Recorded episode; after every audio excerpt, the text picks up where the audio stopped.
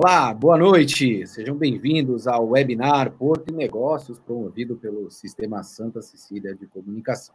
Para mim, é uma honra muito grande estar aqui, juntamente com vocês e também com todos esses especialistas do setor portuário e um especialista em produtividade, para que a gente possa levar, principalmente para você, informação de qualidade. Primeiramente, quero agradecer ao Sistema Santa Cecília de Comunicação por todo o empenho tiveram para a realização desse webinar. Quero agradecer também ao Marcelinho Teixeira por apoiar todos os projetos do Porto e Negócios para que a gente possa sempre estar expandindo e debatendo o setor portuário. Quero agradecer também esses quatro amigos que eu tenho o privilégio de ter na minha vida. Cristian Barbosa, Ricardo Arten, Fábio Siquerino, também quero agradecer ao Antônio Carlos Sepúlveda. Todos eles pessoas extremamente especiais. Quero fazer um agradecimento especial, se vocês me, me permitirem. Quero agradecer ao Gabriel, quero agradecer também à Iara, que são assessores de comunicação responsáveis pela comunicação da Deep World e também da BTP, pessoas que nos apoiaram desde o início deste projeto. E tenho certeza que esse webinar será um webinar muito especial. Deixar aqui também o meu agradecimento à Beatriz, lá da Santos Brasil, que contribuiu muito também para o desenvolvimento deste webinar. Para que a gente possa iniciar o nosso webinar, gostaria de convidar o Dr. Marcelo Teixeira para que ele possa dar as boas-vindas do Sistema Santa Cecília de Comunicação e também da Universidade Santa Cecília. Doutor Marcelo, uma boa noite, muito obrigado por o senhor estar aqui com a gente e dar as boas-vindas para toda essa grande audiência que nós temos, não só da TV Santa Cecília, mas também do Porto e Negócios. Boa noite, Maxwell. Boa noite a todos os nossos convidados. De fato, é uma noite memorável, uma noite histórica. Nós, da, do Complexo Educacional Santa Cecília, temos o dever, a missão, como academia, de estarmos sempre discutindo e apontando caminhos, principalmente em momentos como esse, que nós vivemos, ninguém esperava, mas nós tivemos que passar por esses momentos, momentos graves, onde a prioridade era salvar vidas, ficamos todos confinados, em isolamento, e não por isso o maior porto da América Latina, o Porto de Santos, continuou com as suas atividades, sempre demonstrando a sua vitalidade e, acima de tudo, a sua importância para o Brasil e o mundo.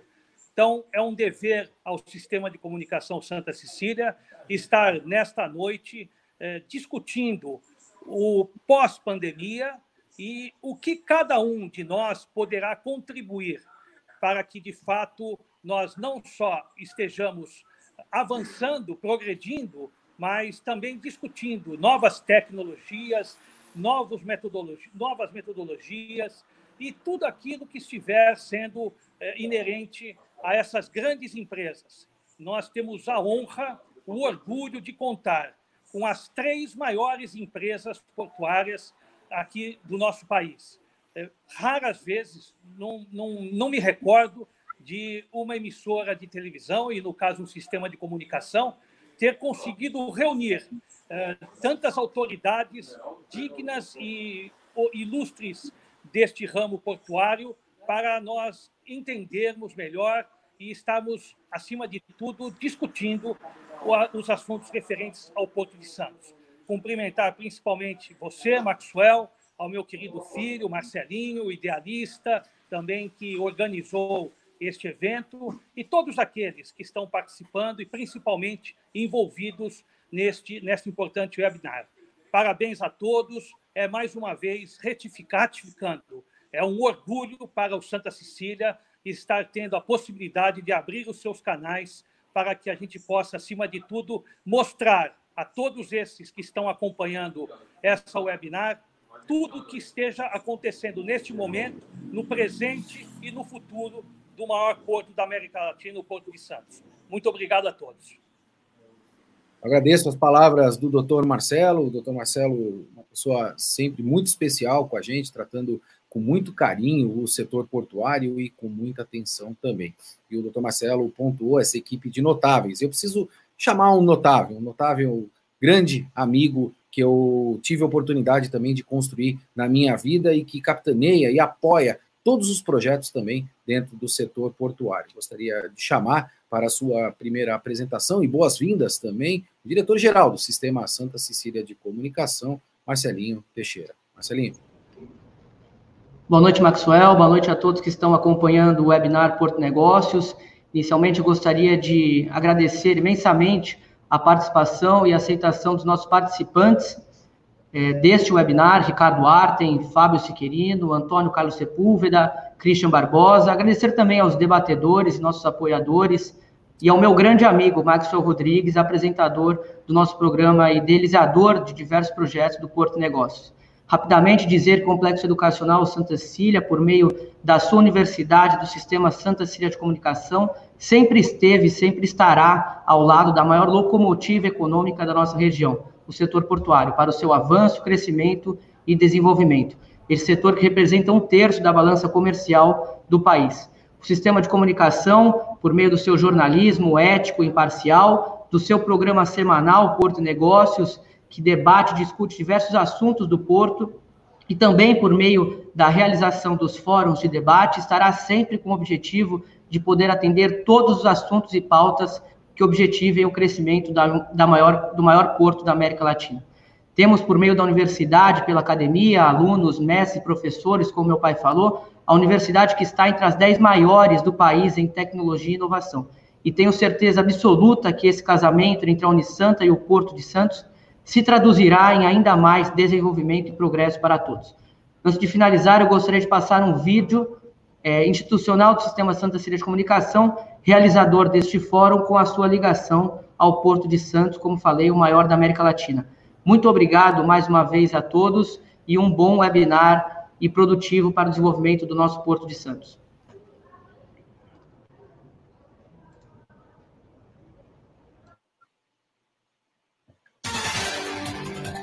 O maior porto da América Latina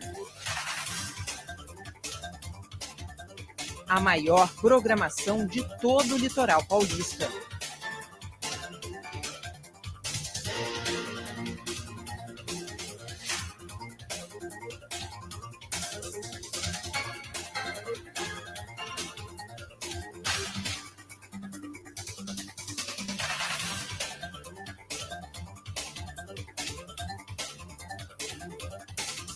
Porto e Negócios o programa que mostra o setor portuário por dentro, nos detalhes.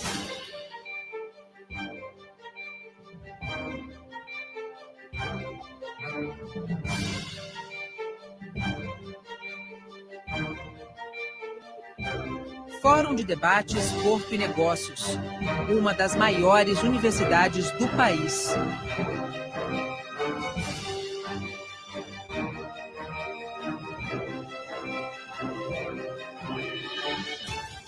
Uma infinidade de oportunidades para empresas e executivos.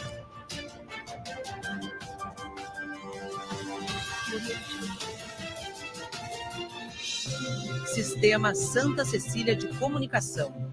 Santa Cecília TV, 107,7 Santa Cecília FM e Santa Portal. 23 anos de parceria com o setor portuário.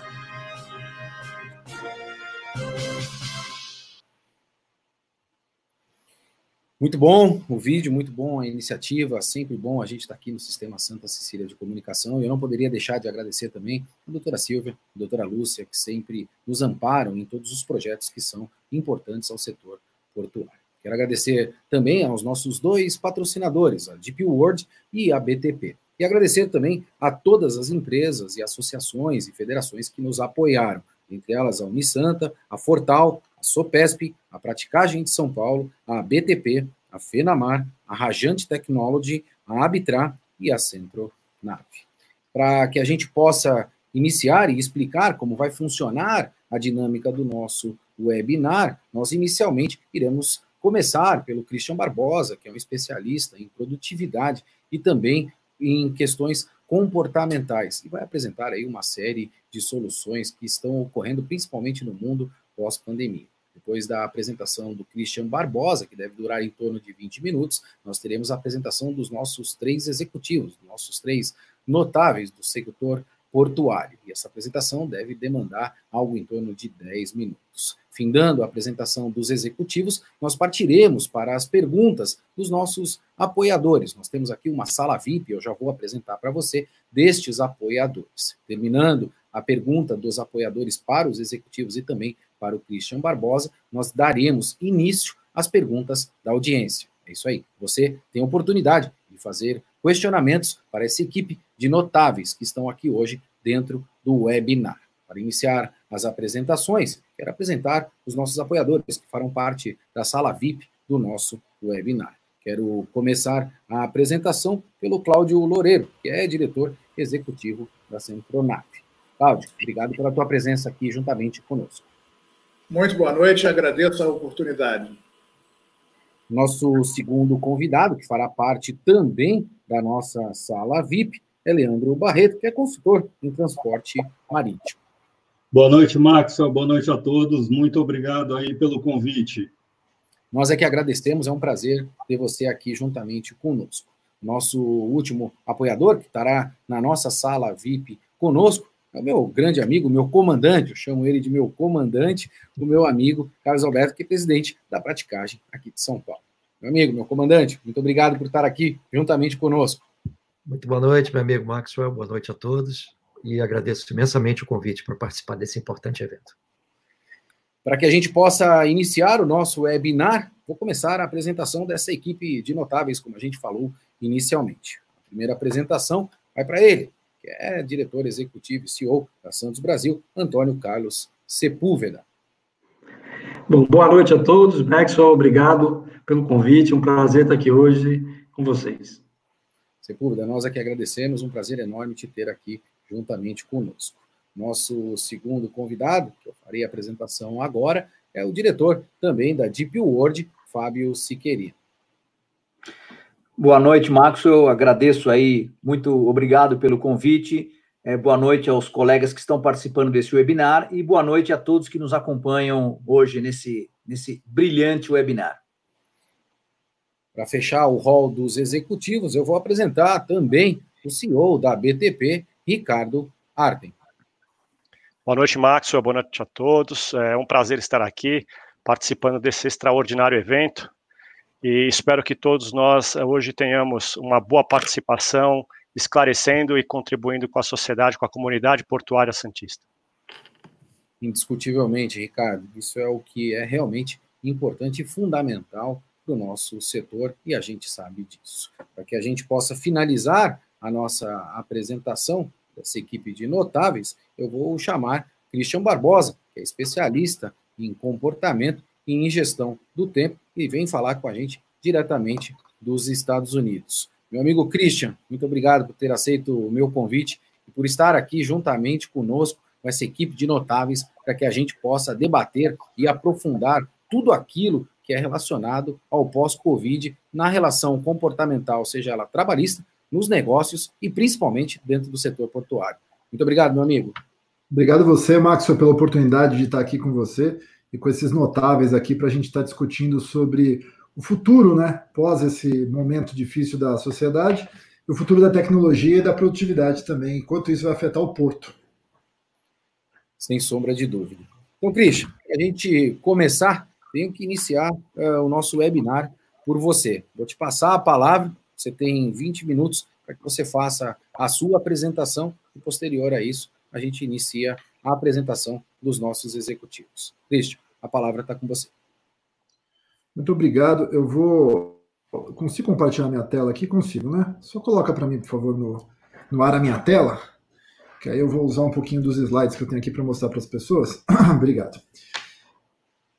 É, bem, eu sou o Christian Barbosa, falo de produtividade quase 20 anos tenho o, mais de sete livros publicados aí no Brasil, milhões de exemplares vendidos. Eu tenho um lema que tem muito a ver com vela, que hoje eu sou velejador, que fala o seguinte: as pessoas hoje, quando você pergunta como é que tá a vida, a pessoa responde para você, tá corrida ou tô na correria? E a gente tem que parar de correr e começar a andar, porque quando a gente internamente está correndo, a gente entra num ritmo de produtividade aceitando essa aceleração errada. A gente tem que correr para o esporte, correr por outros fatores, mas não na vida. A vida a gente tem que estar tá andando, aproveitando, entendendo o nosso campo de trabalho e a situação. Eu tenho a oportunidade de ter um, eu tenho uma empresa de investimentos já desde 2007, eu invisto em várias startups, eu mentoro startups há muitos anos e tenho uma empresa de consultoria focada em produtividade e nós atendemos aí mais da metade das maiores empresas brasileiras e 8% das maiores empresas globais. Então tenho a satisfação de trabalhar com muitos CEOs, muitos presidentes ajudando aí as suas empresas a serem mais eficientes. Bem, nesse papo aqui eu quero discutir sobre o que todo mundo está falando, né? O novo normal. E a verdade é o seguinte, eu odeio essa, esse termo, né? Porque o novo normal, na verdade, é o mesmo normal. Se a gente for olhar, o mundo não vai mudar, as pessoas não vão mudar. A gente vai se conscientizar de algumas novas coisas que aconteceram, mas as pessoas vão continuar do mesmo jeito, com crenças muito semelhantes. E se a gente pegar na história da humanidade, a última crise que a gente teve foi a gripe espanhola, e as mudanças pós-gripe espanhola da sociedade, que também falou de distanciamento, que também usavam máscaras, que também teve mesmas situações muito próximas da gente, sem ter a internet divulgando tudo isso, a população mudou muito pouco meses depois. Então o ser humano continua igual. Mas o que vai mudar é o seguinte: tem alguns impactos no comportamento dele em função disso. Esse aqui é um estudo interessante da McKinsey, que eles tentaram entender, e isso está sendo muito visto. Hoje eu tive uma, um, uma aula na, do, do MIT de manhã, com uma professora falando sobre negócios, sobre como que o mundo vai se posicionar, o que está funcionando, o que, que não está funcionando no mercado, né? Aqui nos Estados Unidos, que já reabriu. Então, acho que alguns pontos aqui que a McKinsey entrou são bacanas a gente falar. Primeiro, o digital hoje está presente para todo mundo. Ah, o Covid, ele em três meses, ele acelerou três anos tecnologicamente, empresas e pessoas. Então, hoje, por exemplo, o pessoal que estava indo para a faculdade fazer aula presencial, eles hoje se acostumaram com a aula virtual, que às vezes não gostavam tanto. Aquela empresa que não tinha um e-commerce, ou ela tinha um e-commerce agora, ou ela está morta. Então a gente teve, a gente foi forçado a ir para o digital. O digital se tornou onipresente na vida das empresas. Só que com isso a gente tem dois pontos. Primeiro, o consumidor começa a repensar o seu nível de consumo, porque ele começa a ter mais opções. Quando ele está num shopping, quando ele está numa loja física, quando ele está num lugar, a opção está ali. Agora, quando ele está na internet, no clique, ele compara preços, ele compara produtos. E isso gera um outro padrão de comportamento que vai aumentar a infidelidade do consumidor. Vai aumentar a infidelidade do, da compra B2B também. Já está sendo visto isso. Então, empresas que costumavam comprar dos mesmos fornecedores estão começando a ver opções diferentes, mais baratas ou de novos fornecedores que apareceram diante desse, desse momento. Né? A gente está falando de um consumo mais seguro empresas que estão cuidando disso, desde os seus funcionários até os seus fornecedores e, e, o consumo final, elas vão sair na frente. A gente vai ter aí uma preocupação gigantesca com saúde e qualidade de vida. Vocês vão ver que planos de saúde vão começar a ter mais vendas. A gente vai ver a preocupação das pessoas em estarem mais saudáveis. Aqui nos Estados Unidos teve um estudo que mostrou que o volume de pessoas nas academias aumentou pós-Covid, porque como aquela coisa, ah, quem não tem tanta saúde foi é, foi, teve mais problemas com Covid, então isso realmente impacta as pessoas. A gente tem um novo papel da casa hoje. Muitas construtoras, inclusive no Brasil, já estão falando o seguinte: cara, eu não consigo mais entregar um apartamento com três dormitórios se não, se não tiver um escritório, porque o home office vai se tornar mais presente. Então, as empresas vão ter que readaptar suas estruturas e as, as construtoras vão ter que readaptar a entrega de imóveis e o consumidor vai ter que adaptar sua casa para essa nova realidade. A casa é o centro do lazer, da família e do trabalho hoje. A gente tem empresas hoje é, que têm propósito muito forte. E esse é um tema que tem sido muito falado, né? A gente tem falado sobre é, as empresas com propósito, elas valem mais. Teve um, um dado que mostrou que as empresas que são guiadas para o propósito, elas têm uma valorização de 10 a 12 vezes maior na SAP 500, que é a Ibovespa daqui, mais ou menos, né? É, as empresas que têm esse propósito muito forte, comparado com as que não têm seja, realmente é uma coisa que a gente está se conectando não com marcas, mas com histórias que essas marcas estão vendendo. E por último, a gente está falando de a, a, desvalorização das metrópoles. O pessoal começando a querer adotar outras oportunidades com relação aí às suas é, a, a, o seu estar, o seu bem-estar, a sua, a sua localização e onde ficar. Se eu estou remoto, eu posso ficar longe, num lugar mais tranquilo, mais seguro, e eu não ter que ter aquele estresse da cidade grande, do trânsito da cidade grande. Nada mudou, mas ao mesmo tempo está tudo mudando aos poucos. Isso está gerando muitas oportunidades para vários setores. Porém, a gente deve ter aí, isso é uma coisa para a gente discutir, é uma retração do PIB diferente dependendo dos países. Né? Aqui nos Estados Unidos, a economia está voltando muito forte, muito forte. A gente já teve uma retração grande no desemprego. É, o pequeno comércio, eu, eu, ouço meus amigos empreendedores aqui, é, o comércio está vendendo novamente, voltou a, voltou a vender bem. Mercado, por exemplo, de barco aqui nos Estados Unidos, cara, nunca vendeu tanto. Eles começaram a fazer promoções, descontos, uma coisa, não tem barco para entregar hoje. Para você ter uma ideia, em algumas fábricas aí, é, você não tem barco para entregar de tanto que vendeu. Então a economia voltou. Quando a gente olha para o Brasil, esse aqui é o estudo da McKinsey também, eles falam que a economia pode estar retomando lá pelo primeiro trimestre de 2021. E aí a gente tem que pensar em modelos econômicos, né? Quando a gente tem uma crise como a gente teve do Covid, a gente tem economias que têm uma recuperação em V, né? Ou seja, a economia caiu muito rápido e ela subiu muito rápido, que é o que eu acredito que vai acontecer com os Estados Unidos, até porque a gente está aí próximo de uma eleição onde o Trump quer ganhar de qualquer jeito, ele estava quase ganho, na verdade, antes do Covid, com o Covid, ele está tá quase perdendo. E ele, para não perder, ou ele faz a economia crescer, ou ele faz a economia crescer. Senão ele vai encarar aí é, as mortes das pessoas nas costas, aí, porque é o que os adversários vão jogar. Já no Brasil, a gente não vai ter o V. A gente pode ter um L, ou seja, a economia, ela literalmente caiu e ela demora bastante até ela dar uma retomada lá na frente. Ou a gente pode ter um W, que é muito comum também, né? Ou seja, a economia caiu, dá um sinaizinho de recuperação, cai de novo para subir mais na frente. Então, assim, nesse cenário do, da, da, da McKinsey, primeiro trimestre de 2021, para retomar a economia do Brasil, com o PIB ainda caindo, é uma coisa para a gente pensar o que, que vai acontecer com o setor. Fora todos esses desafios que a gente está tendo econômicos com relação à Covid, a gente tem ainda os desafios tecnológicos que estão vindo muito fortes. E o Covid foi um acelerador. E isso vai mudar a produtividade das pessoas, das empresas e do, do, ser humano como um todo. A inteligência artificial, que aliás é o tema do meu próximo livro, é um, é um tema que se tornou é, quentíssimo. E não é um tema novo. A inteligência artificial existe no mundo desde 1954. Vários algoritmos hoje de automação, de carros autônomos, existem aí desde 1960, alguns desde 1800 e alguma coisa. Então, ou seja, é uma coisa que já está na estrada há muito tempo, só que agora virou mainstream, ou seja, está todo mundo adotando isso e vai ter que adotar isso, não vai, literalmente, não vai acontecer. Só que essa inteligência artificial vai causar vários distúrbios. Primeiro, nas empresas. A gente vai ter empresas que, que adotarem e entenderem que tecnologia está no centro do negócio, porque não adianta mais você dizer o seguinte: não, meu negócio não é tecnologia, tecnologia é uma parte do negócio. Esquece isso. Esse mundo que está vindo hoje, se a tecnologia não for o centro do seu negócio, você não vai conseguir competir com margens boas no mercado, tua liquidez cai, você não consegue fazer frente à concorrência que está vindo mais ágil. Aí se fala muito das startups, né? Ah, startups, tal. Cara, startups são o quê? São tecnologia no centro da operação e que derruba às vezes gigantes. Então a tendência da inteligência artificial mudar os modelos de negócio já não é uma tendência, já está acontecendo e tem muita empresa morrendo.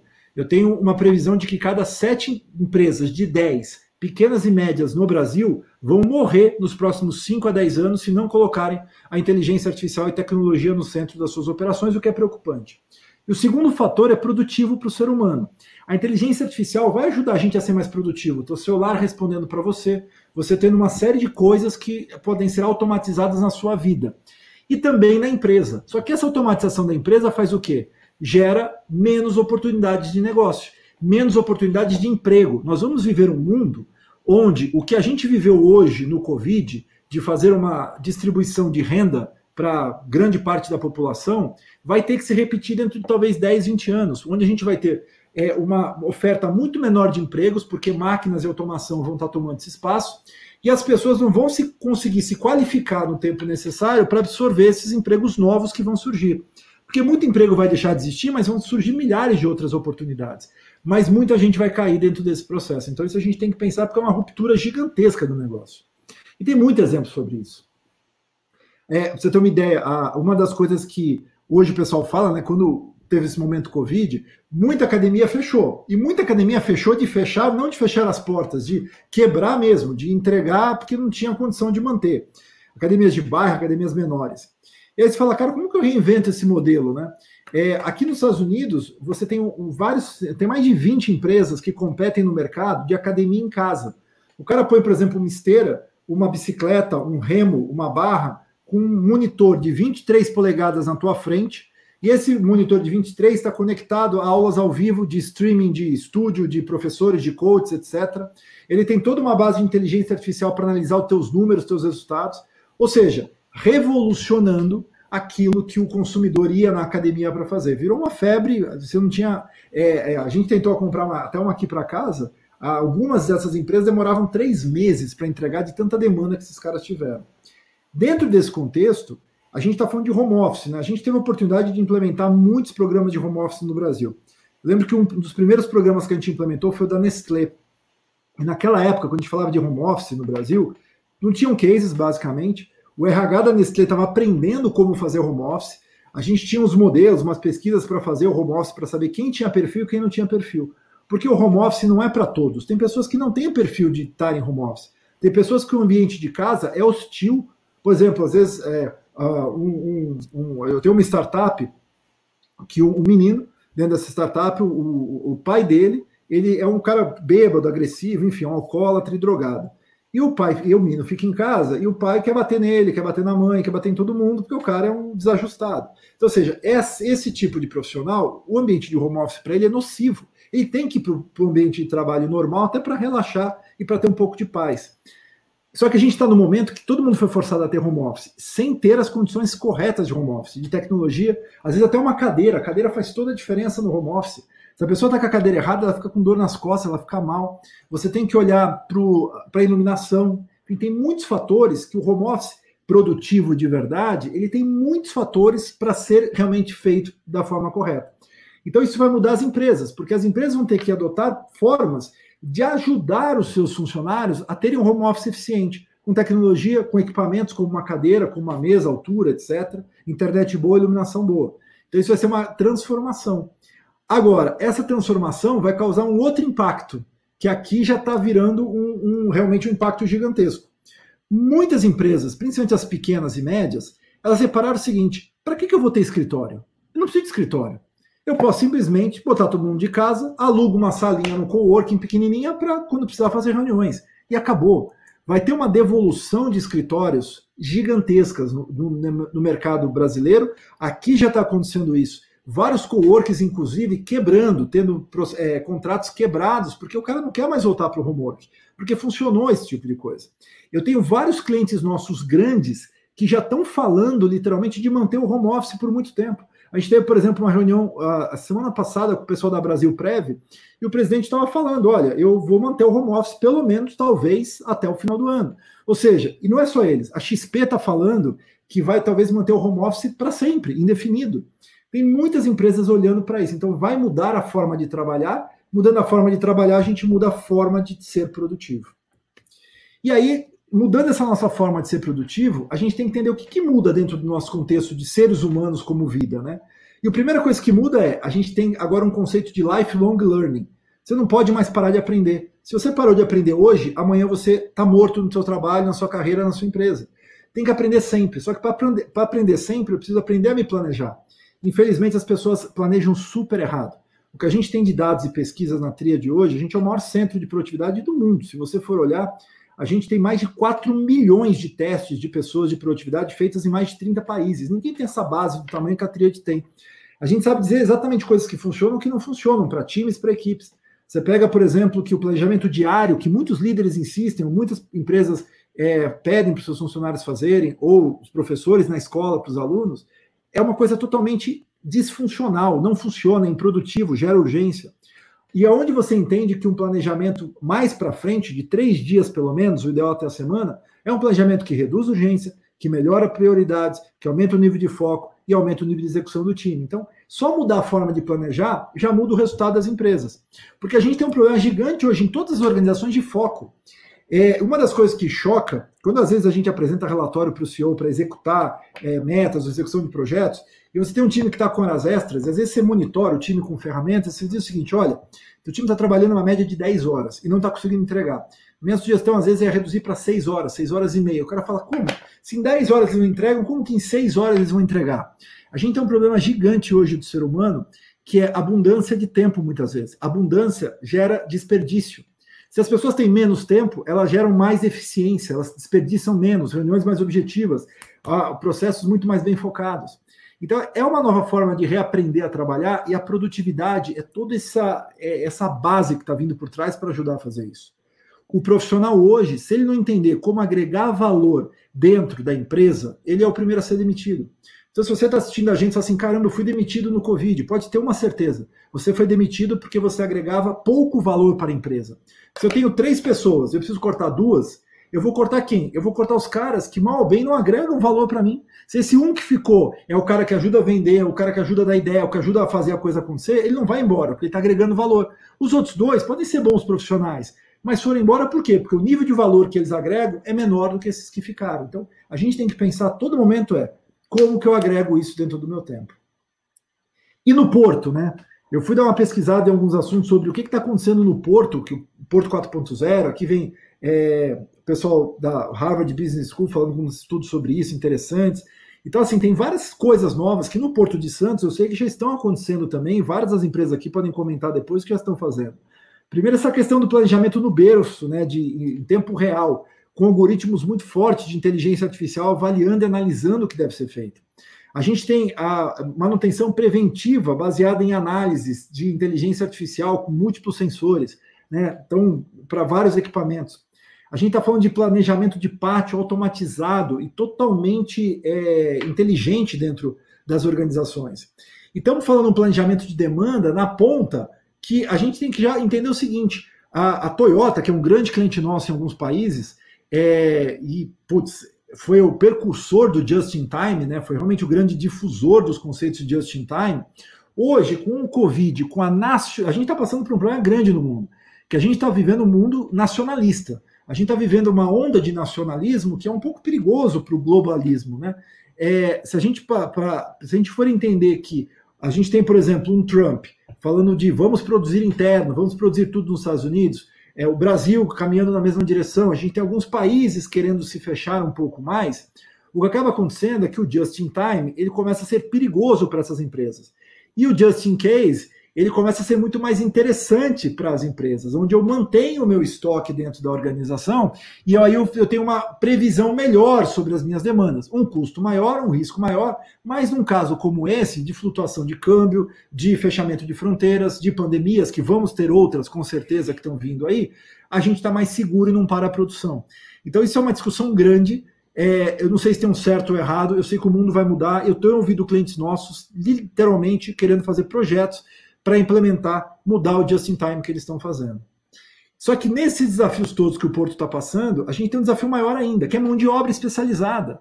Os senhores aqui, os, os presidentes, vão poder dizer sobre isso, mas é difícil achar mão de obra qualificada hoje. Eu tenho 14 startups, são quase 400 profissionais dentro dessas empresas. A gente precisa toda hora de mão de obra, programadores, técnicos, pessoas inteligentes, pessoas ativas. É difícil de achar essa mão de obra hoje. É difícil de achar bons profissionais. Então, onde a gente entra num porto com automação, com inteligência artificial, com, uma, com robôs que a gente vai estar falando, essa automação como é, usando máquinas, né? Onde a gente acha esses profissionais? Então, o setor vai ter que fazer um esforço conjunto de tentar desenvolver essa mão de obra. Ou a mão de obra existente já e treinar esses caras, se tiver condições para isso, ou pegar uma mão de obra mais jovem e tentar adaptar para esses novos modelos. Porque isso pode simplesmente tirar a competitividade do dos portos brasileiros, por exemplo. Onde a gente vai ter portos com um nível de automação, de inteligência de pouca gente, e um porto brasileiro com muita gente, porque a gente não consegue qualificar pessoas para usar certas coisas que a gente deveria estar fazendo. E aí vem um calcanhar de Aquiles gigantesco. Tudo isso vai gerar muitos dados, né? A gente está vivendo a era dos dados hoje. A gente está vivendo a era onde o pessoal vai assim, ah, um Instagram. O que é o Instagram? O Instagram é uma empresa do Facebook que tem uma margem líquida de um, é, um, um, um profit margin aí de 89%. 89% é a margem do Facebook. Então eles faturam bilhões, podem fazer o que querem com os dados e oferecem isso de graça para você. É de graça para você, mas é muito caro porque está roubando seu tempo, sua atenção e está gerando dados para eles faturarem bilhões de dólares numa margem de 89%. Só que essa automação toda que está acontecendo com todos esses dados, no, infelizmente, ainda não está aumentando a produtividade nem reduzindo os custos. Esse aqui é um estudo da, uh, se não me engano, da McKinsey, é, que mostrou o seguinte: que o, a produtividade esperada estava ali na ordem dos seus 23% em média. Mas o que acabou acontecendo foi que caiu produtividade e caiu o, o, a redução que eles estavam esperando que ia ter dos custos, né? Ou seja, não, a redução não, não aumentou, ela diminuiu, inclusive. Porque é normal, quando você adapta uma nova tecnologia, nova mão de obra, e você não tem a cadeia produtiva integrada nesse sistema, é normal que essa, essa barrigada aconteça. Mas é um U, o negócio cai, dá uma barrigada lá embaixo depois dá uma estilingada. E o problema do país é a estilingada. Porque enquanto outros estão estilingando, a gente pode estar num L ainda, caminhando, e os outros já estão lá em cima. E isso a gente perde competitividade. Isso tudo, para finalizar, gera o desafio da gente repensar a cultura da nossa empresa. Nunca antes foi tão importante para o setor portuário pensar com a cabeça de startups criar programas de startups, desenvolver tecnologias novas dentro das suas empresas, nem que não seja para ter a tecnologia, mas para qualificar profissionais para usar lá na frente. Eu, às vezes, invisto numa startup, não pela startup o produto, mas pelo sócio que está na startup, que está empolgado por um produto que eu até sei que não vai vender, mas lá na frente aquele cara brilhante pode virar meu sócio num outro negócio que venda para cacete. Então a gente tem que pensar com essa cabeça para desenvolver a mão de obra que vai colocar nossas operações lá na frente. É uma nova cultura, é um novo mindset. Bem, era isso que eu queria trazer para vocês nesse papo rápido aí. Me acham fácil no Christian Barbosa, meus livros tem em qualquer livraria, muito fácil, e o meu Instagram é o Christian Triad. Christian, muito obrigado pela tua apresentação. Acho que você foi muito feliz nessa tua última colocação. Eu tenho essa mesma percepção, a dificuldade, principalmente, de encontrar uh, profissionais para essa área de desenvolvimento. O mundo vai tender uh, muito grande, vai tensionar muito para essas questões uh, de automação, mas, evidentemente, a mão de obra é um grande calcanhar de Aquiles. Muito obrigado mais uma vez. Quero abrir agora para o CEO da BTP, Ricardo Arten, para que possa fazer a sua apresentação. Ricardo, a palavra está com você. Obrigado, Maxwell. É, boa noite a todos. Espero que todos estejam bem, com saúde. É, primeiramente, quero agradecer ao Marcelinho Teixeira e, através dele, estender os meus cumprimentos a toda a família Teixeira é, que conduz com responsabilidade e maestria todo esse universo de educação e comunicação que é a Santa Cecília. Gostaria também de saudar o nosso mediador Maxwell, o Christian, que acabou de fazer uma excelente apresentação, aprendi bastante com ele em apenas 10, 15 minutos, muito obrigado. Meus colegas Fábio, Antônio Carlos, concorrentes nos negócios, mas aliados quando enfrentamos algo tão preocupante como esse vírus, né? É, saudar também nossos convidados, meu amigo Cláudio Loureiro, grande comandante Souza Filho, Leandro Barreto, e todos os telespectadores do YouTube e também na TV Santa Cecília. Entre os espectadores, é, permitam-me, por favor, dar uma boa noite especial para todo o time da BTP e suas famílias que puderam participar dessa live aqui com a gente é, nessa noite. É, bom, gostaria de começar buscando como referência uma frase do historiador Yuval Harari, que diz em inglês: This storm will pass, but the choices we make now could change our lives for years to come. Traduzindo livremente, é, a, a tempestade vai passar, mas as escolhas que fizermos agora moldarão o nosso futuro. Isso é um fato. Essa pandemia ela tem mudado as nossas estruturas de trabalho, relacionamento interpessoal, padrões de consumo e de comportamento. Essas mudanças, muitas delas vão ficar e vão se tornar novos padrões do que o mundo já acostumou a chamar de novo normal. Né? É, logicamente, com relação a isso, não se tem mais dúvida. Por isso mesmo, por mais céleres que conseguimos ser, e nós temos que ser, a gente precisa buscar pautar nossas decisões em propósitos bastante claros, logicamente mantendo a conexão com aquilo que a gente acredita, né, aquilo que a gente persegue todos os dias em nosso trabalho. Quando houve a declaração da pandemia, meados de março, é, imediatamente nosso olhar voltou, primeiro, para a segurança das nossas pessoas. Segundo, para a essencialidade da nossa atividade portuária no abastecimento e na manutenção da atividade econômica no nosso país. E terceiro, para a relevância do nosso papel social, especialmente nas nossas comunidades. Quando o nosso time gerencial e executivo conseguiu olhar para essas dimensões de proteção das pessoas, do nosso negócio, do entorno onde atuamos, nós conseguimos formatar o nosso plano de trabalho na situação da pandemia com bastante agilidade. E é nisso que eu gostaria de focar um pouco agora, né? dividir com vocês algumas experiências e aprendizados que têm sido fundamentais na nossa liderança. Bom, primeiro ponto, Saúde e segurança do time. Vocês devem ter visto uma pesquisa da Fortune com os CEOs das 500 maiores empresas, é, que foi amplamente divulgada no WhatsApp nesse final de semana, né? Que mostra que manter os colaboradores em segurança e empregados é, de forma produtiva é uma das principais preocupações dos executivos. Aqui na BTP, isso não é diferente. A gente tem por volta de 1.350 colaboradores e nós olhamos para todos, mas sempre com cuidado especial naqueles que estão na linha de frente, né, no dia a dia, é, colocando literalmente sua mão na, a mão na massa. Né? O, o, terminal, a gente adotou todas as medidas preventivas possíveis e imagináveis, né, seguindo rigorosamente todos os protocolos de saúde. Isso vai desde garantir distanciamento social, uso obrigatório de máscara, afastar do trabalho colaboradores em risco, enfim, manter a higienização e desinfecção dos, do, dos espaços, né, dos equipamentos, medir temperatura, acompanhar colaboradores testados positivo ao Covid, né, enfim, todos esses pontos a gente colocou é, basicamente da noite para o dia. Quem está em casa também conta com o nosso total apoio. É, nós temos uma comunicação frequente com todos os nossos colaboradores, nós entendemos que as mudanças elas precisam ser comunicadas sempre, com frequência, para diminuir os nossos medos e, e, naturalmente, as ansiedades decorrentes desse novo, né? Mas temos muito claro que a comunicação tem um papel, é, é uma comunicação transparente tem um papel muito importante, porque gera confiança mútua, né? E é isso que a gente precisa nessa relação é, quando a gente enfrenta esse novo. O segundo ponto, é, eu sempre costumo dizer que o porto não para, né? E, e, nós somos uma atividade essencial. Nós somos um elo fundamental da cadeia logística que abastece todas as nações no Porto, ontem mesmo eu disse, né, na, no, no, no, programa de ontem, é, chegam insumos necessários para abastecimento de hospitais, remédios para as farmácias, alimentos para os supermercados, né, e o mais importante é que o trabalhador portuário entenda a importância do seu trabalho nesse contexto. Não é algo que precisamos pedir, só temos que reconhecer esse amplo engajamento dos times operacionais. E quando a gente fala da importância dessa cadeia inteira para o nosso país, de verdade, é um orgulho ver que a concorrência dá espaço à colaboração. Estamos nós aqui, Santos Brasil, Deep World, BTP, todos do mesmo lado, dispostos a trocar experiências e sempre buscar as melhores soluções para transpor esses desafios. Terceiro ponto, home office, o, o, o, próprio Christian comentou bastante sobre isso, né? Quando a gente volta a falar né, de estrutura de trabalho, o trabalho home office é um paradigma que merece bastante destaque. Do dia para a noite, literalmente, é, mudamos por completo nossas dinâmicas de trabalho. Né? As empresas em geral, ainda mais no mercado B2B, costumam tratar o home office como um experimento. E tínhamos um certo receio, para falar a verdade, que a nossa cultura encaminhasse o home office para o home vacation, né? É, estavam indo ao, aos poucos, é, mas a pandemia acelerou essa transformação e quase que num piscar de olhos, quase 100% do nosso público administrativo foi para o teletrabalho.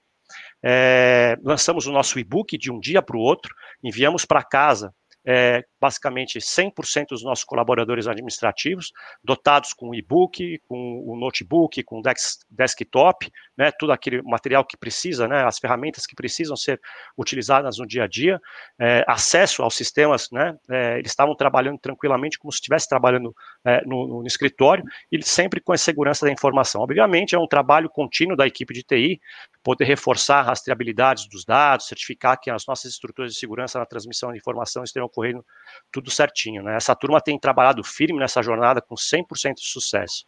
E a pergunta mais feita por todos aí é se que as pessoas fazem é se, se voltarão ao escritório ou não. É, eu entendo que não é, para as funções que se adaptaram bem ao home office, e eu entendo que sim para as funções que não se adaptaram. É, essas que voltarão ao escritório será de uma forma planejada, nada do dia para a noite, né, como foi o contrário na ida para casa por conta da pandemia. É, nós vamos escutar, nós vamos ouvir bastante as pessoas, os nossos gestores, estabelecer essa escutativa, entender quais são as dores, os benefícios do teletrabalho. É, e vamos ver de forma que podemos também tornar o home office ainda mais produtivo, entender quem precisa voltar por não ter conseguido se adaptar 100%. Acho que isso é o mais importante. Quarto ponto, que eu acho que é importante também frisar, as viagens em compromisso de negócio. A gente parou, é, obviamente, as viagens de negócio, as, as, reuniões presenciais e visitas dos nossos clientes, parceiros do terminal, que eram muito frequentes na BTP, até pelo fato de termos dois acionistas estrangeiros, a APM Terminals e a, e a TAL, né? Havia muita troca e benchmark com reunião conselho, efetivamente, né? Mas a curva de aprendizado para essas plataformas de videoconferência foi praticamente zero. Ou melhor dizendo, é, nesse caso, a nossa realidade nos impôs uma regra de, nova de trabalho. A gente foi criando condições para aprendermos juntos a usar essas novas funcionalidades, né? É, me chama a atenção né, também a, a, pesquisa da Fortune, que, que eu citei no começo, é, que mostra que 90% dos entrevistados concordam que as viagens a trabalho se tornarão cada vez mais é, cada, cada vez menos frequentes no pós-pandemia. Enfim, sim, né, no olho no olho vai continuar sendo importante em muitas circunstâncias de negócio, mas haverá uma ponderação ainda maior na decisão por viajar e principalmente uma nova concepção de que nem sempre é preciso voar por até 10 horas para poder sentar à mesa e começar a trabalhar. Quinto ponto que eu acho que é importante, gestão e liderança, é, aprendemos que os nossos gestores precisam diminuir o efeito causado pelo distanciamento do home office através de um contato frequente com o time. Eu acho que essa é a chave do sucesso. Né? O modelo home office ele traz uma nova, uma nova missão para o nosso estilo de liderança. É, nós, líderes, esperamos que que seja criada uma atmosfera ainda, mai, é, ainda maior de conforto emocional, é, para que os nossos times podem prosperar nas suas atribuições. Ou seja, na prática, é, pode deixar o cão latir, a criança interromper, interromper a reunião, é, o barulho incomum invadir o conference porque é natural, né? é um outro ambiente. A gente fala muito do papel da liderança e como tem que ser, né, como, é, como é, é, fato importante, né, ser people-oriented, quando você deixa de ser especialista ou analista e passa a ser um gestor de pessoas.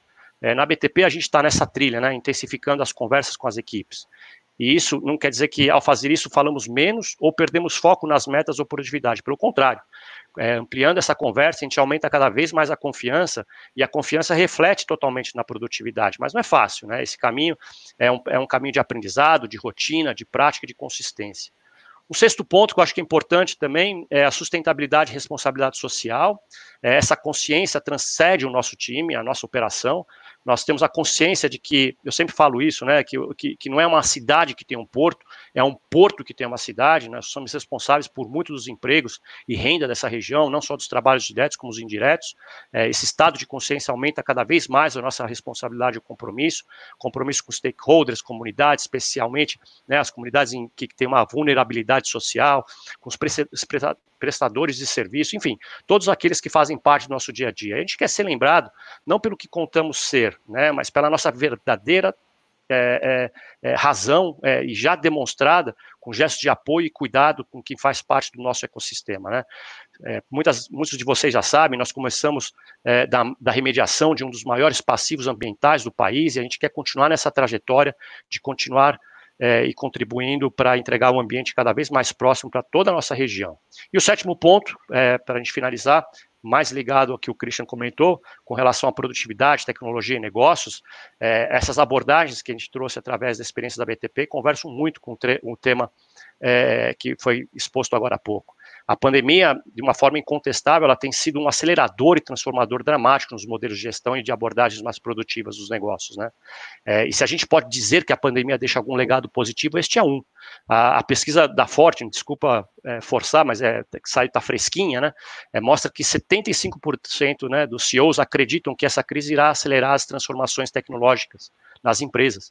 E a velocidade incrível com que tornamos as nossas equipes administrativas em, em equipes remotas, eficientes, é a prova, uma das provas mais contundentes de que estamos prontos para passos mais largos e ousados nessa jornada digital. Né? Aqui na, na BTP, é, estamos buscando esse caminho de ampliação, né, nas estruturas de produtividade, modernização, materializamos alguns projetos, já iniciamos outros que nos darão impulsos para atuar de forma mais efetiva no pós-pandemia. Um deles, o mais significativo em termos de produtividade, é a mudança no nosso sistema operacional que já iniciou. Outro projeto que será acelerado é a automação dos gates e do terminal de uma forma geral, já que temos exemplos de terminais que pertencem ao grupo, né, que, que, que é, como por exemplo, Masvlat 2 em Rotterdam é um grande exemplo, é um terminal irmão, pertence ao nosso grupo e a gente tem como nos espelharmos, né? É, com relação aos negócios, sabemos também que essa pandemia amplia a necessidade do cliente, né, por integração na prestação de serviços logísticos, e aí sim invocar uma plataforma digital para que exista uma conectividade maior entre os nossos clientes e o próprio terminal. Será duradouro o negócio que conseguir manter a sua excelência e pivotar os seus negócios. Né? Agora, pivotar requer habilidade e precisão agir com rapidez, em meio a essas incertezas que se impõem nesse momento de pandemia, não quer dizer perder o rumo, perder o prumo. Eu lembro que teve um exemplo da Asia Shipping no ano passado, que eu participei, o Ricardo Amorim também estava, ele trouxe como conceito o efeito da paleteria mexicana, né? Para ele, ele, investidores que iniciam um negócio porque ele é moda, normalmente se descaracterizam e só vê o seu valor de mercado cair. Por isso, o propósito é tão importante, né? Ele te salva dessas armadilhas e te ajuda a manter o foco na inovação do seu negócio, mesmo é, em meio a decisões tomadas com agilidade. Como conclusão, sei que já me excedi no tempo, no final do dia, é, a gente tem, é, nós temos percebido que atuar nesse cenário de incerteza é, e se preparar para o pós-pandemia é uma verdadeira alternância entre momentos de ação, reação e muita pausa para reflexão. Agora, precisamos ser ágeis, precisamos desburocratizar, precisamos de menos regulação no nosso negócio, para que os investidores saibam a regra e confiem no nosso país. No mundo todo, quem regula preço é mercado. No nosso caso, um mercado altamente competitivo. O governo tem que punir a abusividade, e é nisso que tem que focar. Só assim o nosso sistema portuário prosperará e atrairá mais investimentos. Terminal portuário não é barato, pessoal. É muito caro, capital intensivo e a gente precisa estar preparado e aberto para esse dinheiro que vem de fora. E sim, a tempestade vai passar. E com empenho, inovação, tecnologia e agilidade, a gente vai estar pronto para atuar nesse mundo pós-Covid. Na verdade, a gente já está quase lá, né? É, obrigado. Eu fico à disposição, é, Maxwell, para perguntas no final dessa etapa e devolvo a palavra para você.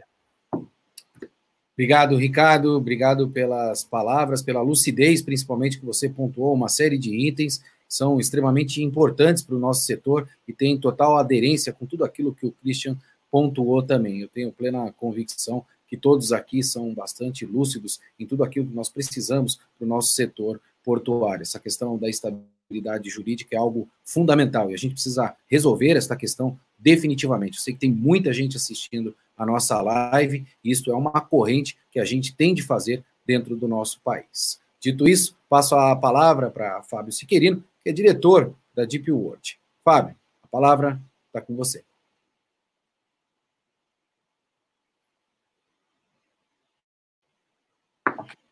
Perfeito.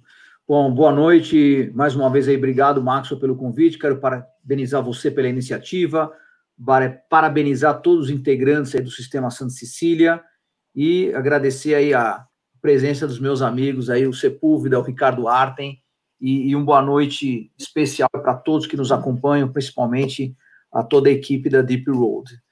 É, eu acho que é, é, o, o Ricardo já colocou uma série de ações que os terminais, em linhas gerais, acabaram adotando para é, mitigar o risco é, do Covid-19.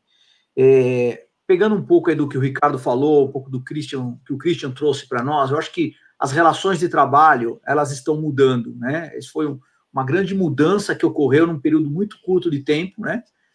Do nosso lado, nós tivemos que cuidar de dois grandes grupos dentro da companhia, né? O primeiro grupo é o grupo operacional, né? O porto não para e você precisava manter esse fluxo, essa corrente de comércio exterior trabalhando com alta produtividade né, e contribuindo para a riqueza do país. Então, como é que você cuida dessas pessoas que todos os dias saem da sua casa, se expondo ao risco, aí em transporte público, em deslocamento ao terminal, que condições que você tinha que dar para essa equipe? Então, uma série de medidas foram adotadas, medidas muito alinhadas com o que o Ricardo já falou, a questão da medição de temperatura, é, é, você diminuir é, é, o contato entre as pessoas, aumentar o distanciamento, é, mudança no, no, no, padrão do refeitório da empresa, no barco que transporta os funcionários lá de Santos para dentro do terminal, por uma série de medidas para cuidar desta equipe operacional. Com relação à equipe administrativa, o tratamento é um pouco diferenciado, porque você pode colocá-los em home office. Então, o primeiro desafio é se os sistemas suportam você ter uma quantidade muito grande de pessoas trabalhando em forma remota. Isso demonstrou que os sistemas eram robustos o suficiente para que a gente implementasse essa, essa nova metodologia de trabalho. É claro que nós não estamos com 100% das equipes administrativas em home office, é, nós estamos com mais de 80% em home office e uma certa quantidade de pessoas que trabalham no sistema de rodízio dentro do terminal. Eu mesmo estou indo é, duas vezes por semana ao terminal. Uma coisa que é muito importante, que o Ricardo comentou, de você manter um, uma comunicação com essas pessoas, é porque você precisa garantir o senso de pertencimento dessas pessoas. Essas pessoas precisam, ainda que trabalhando em home office, elas precisam sentir que elas fazem parte daquela organização e que a organização tem um cuidado especial por elas. Isso foi é, mais uma ação que nós adotamos e procuramos manter regularmente para conquistar esse senso de pertencimento. Porque as relações, como eu falei, de trabalho mudam. A gente imaginava que as, as empresas estavam muito mais digitalizadas do que, na verdade, elas estão nós percebemos que nós estamos no mundo ainda, é, é, nós estamos engatinhando no processo de digitalização das empresas, pelo menos nas empresas portuárias, né? A Deep Road é um grupo que atua em mais de 50 países, com 82 terminais, e a gente tem níveis de tecnologia ou de digitalização diferente. Nós sofremos a pandemia de maneira diferente em cada região, né? algumas já estão retomando quase que a normalidade, e nós estamos aqui na, na nossa quarentena aí, tentando sair aí da fase vermelha para a fase laranja, enfim, tudo, tudo isso daí. E aí a gente tem que entender um pouco como é que vai ficar o padrão de consumo, porque o padrão de consumo ele vai ditar como é que vai ser o ritmo da recuperação. Então, se a recuperação vai se dar no primeiro trio de 2021, acho que depende muito do padrão de consumo. Hoje, a gente tem é, as vendas sendo intermediadas pela tecnologia.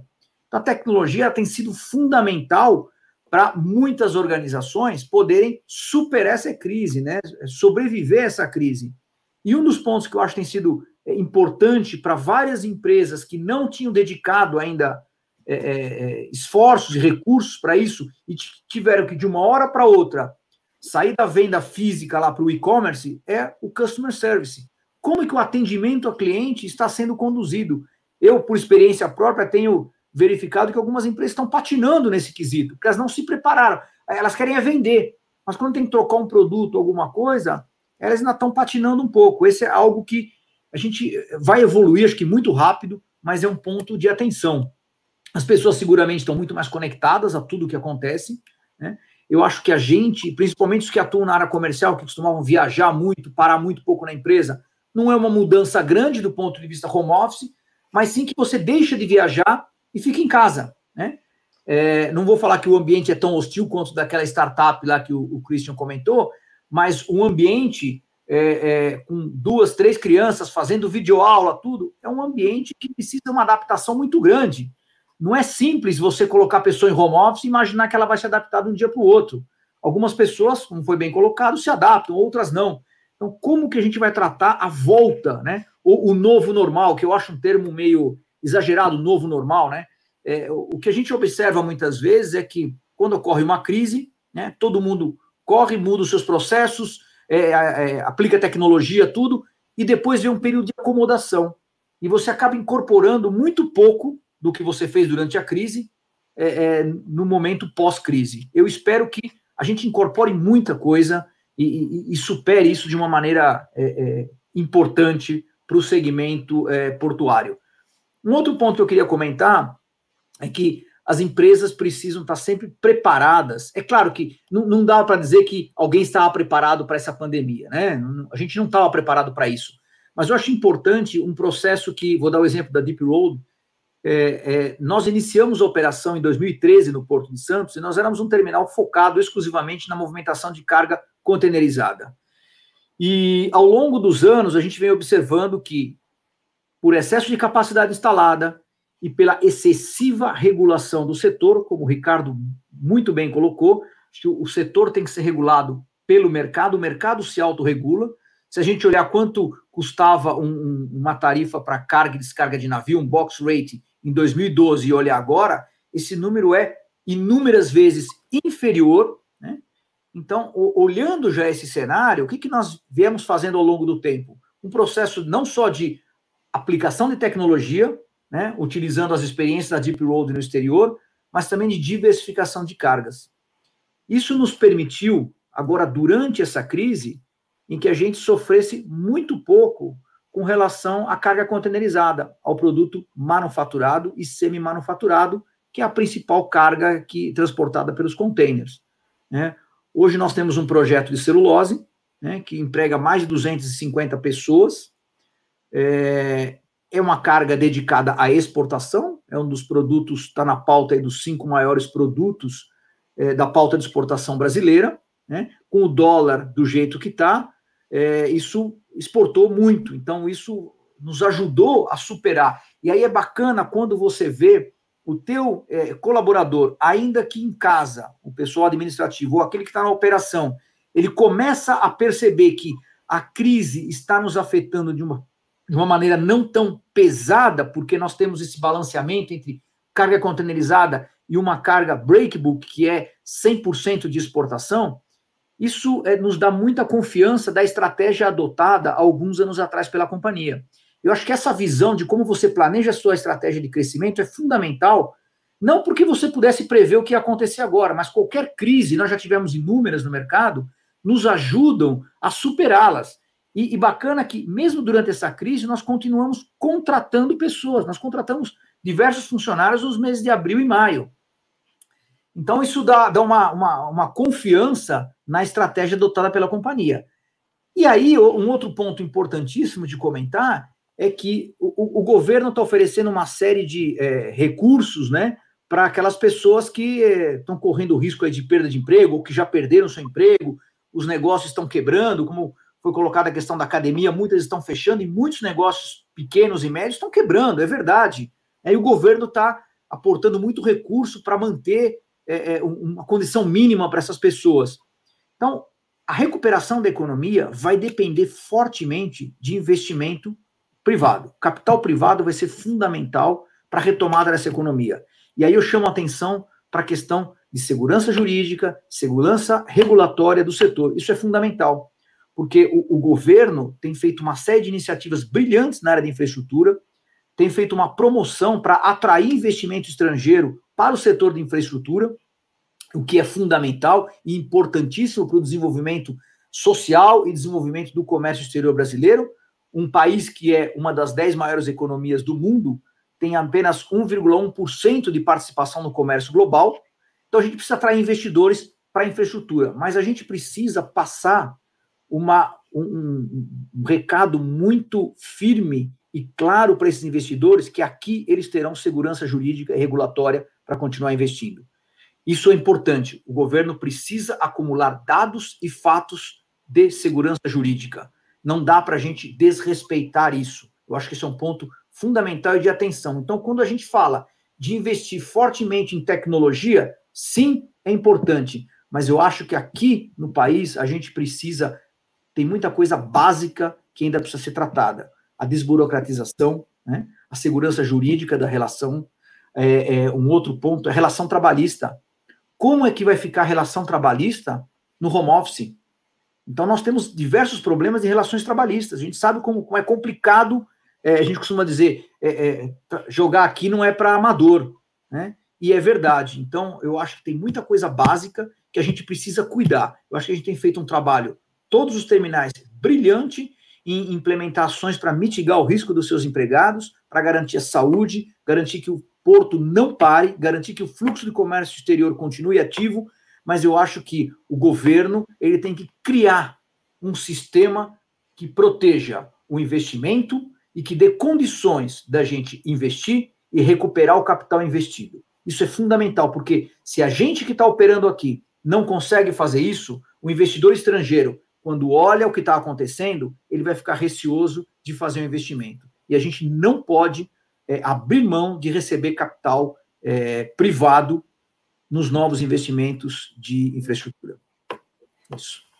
Agradeço, Fábio, pelas excelentes palavras e, evidentemente, um webinar como esse demonstra de forma muito clara o recado que o setor portuário quer passar, principalmente para o nosso país e para a nossa sociedade. Um setor que tem total capacidade de contribuir com a retomada econômica do nosso país. Evidentemente, porque também inúmeras empresas de médio e pequeno porte orbitam o setor portuário, prestando serviços ao setor portuário. E, francamente falando, eu tenho aproximadamente 22 a 23 anos no setor portuário e ainda não tinha visto uma ação como esta, fomentando a relação do porto com a cidade. Eu acho que esse evento demonstra de maneira muito clara a intenção do setor portuário, principalmente com concorrentes ou talvez investidores no nosso país e um especialista em produtividade. Quero passar a palavra agora ao diretor executivo da Santos Brasil, Antônio Carlos Sepúlveda.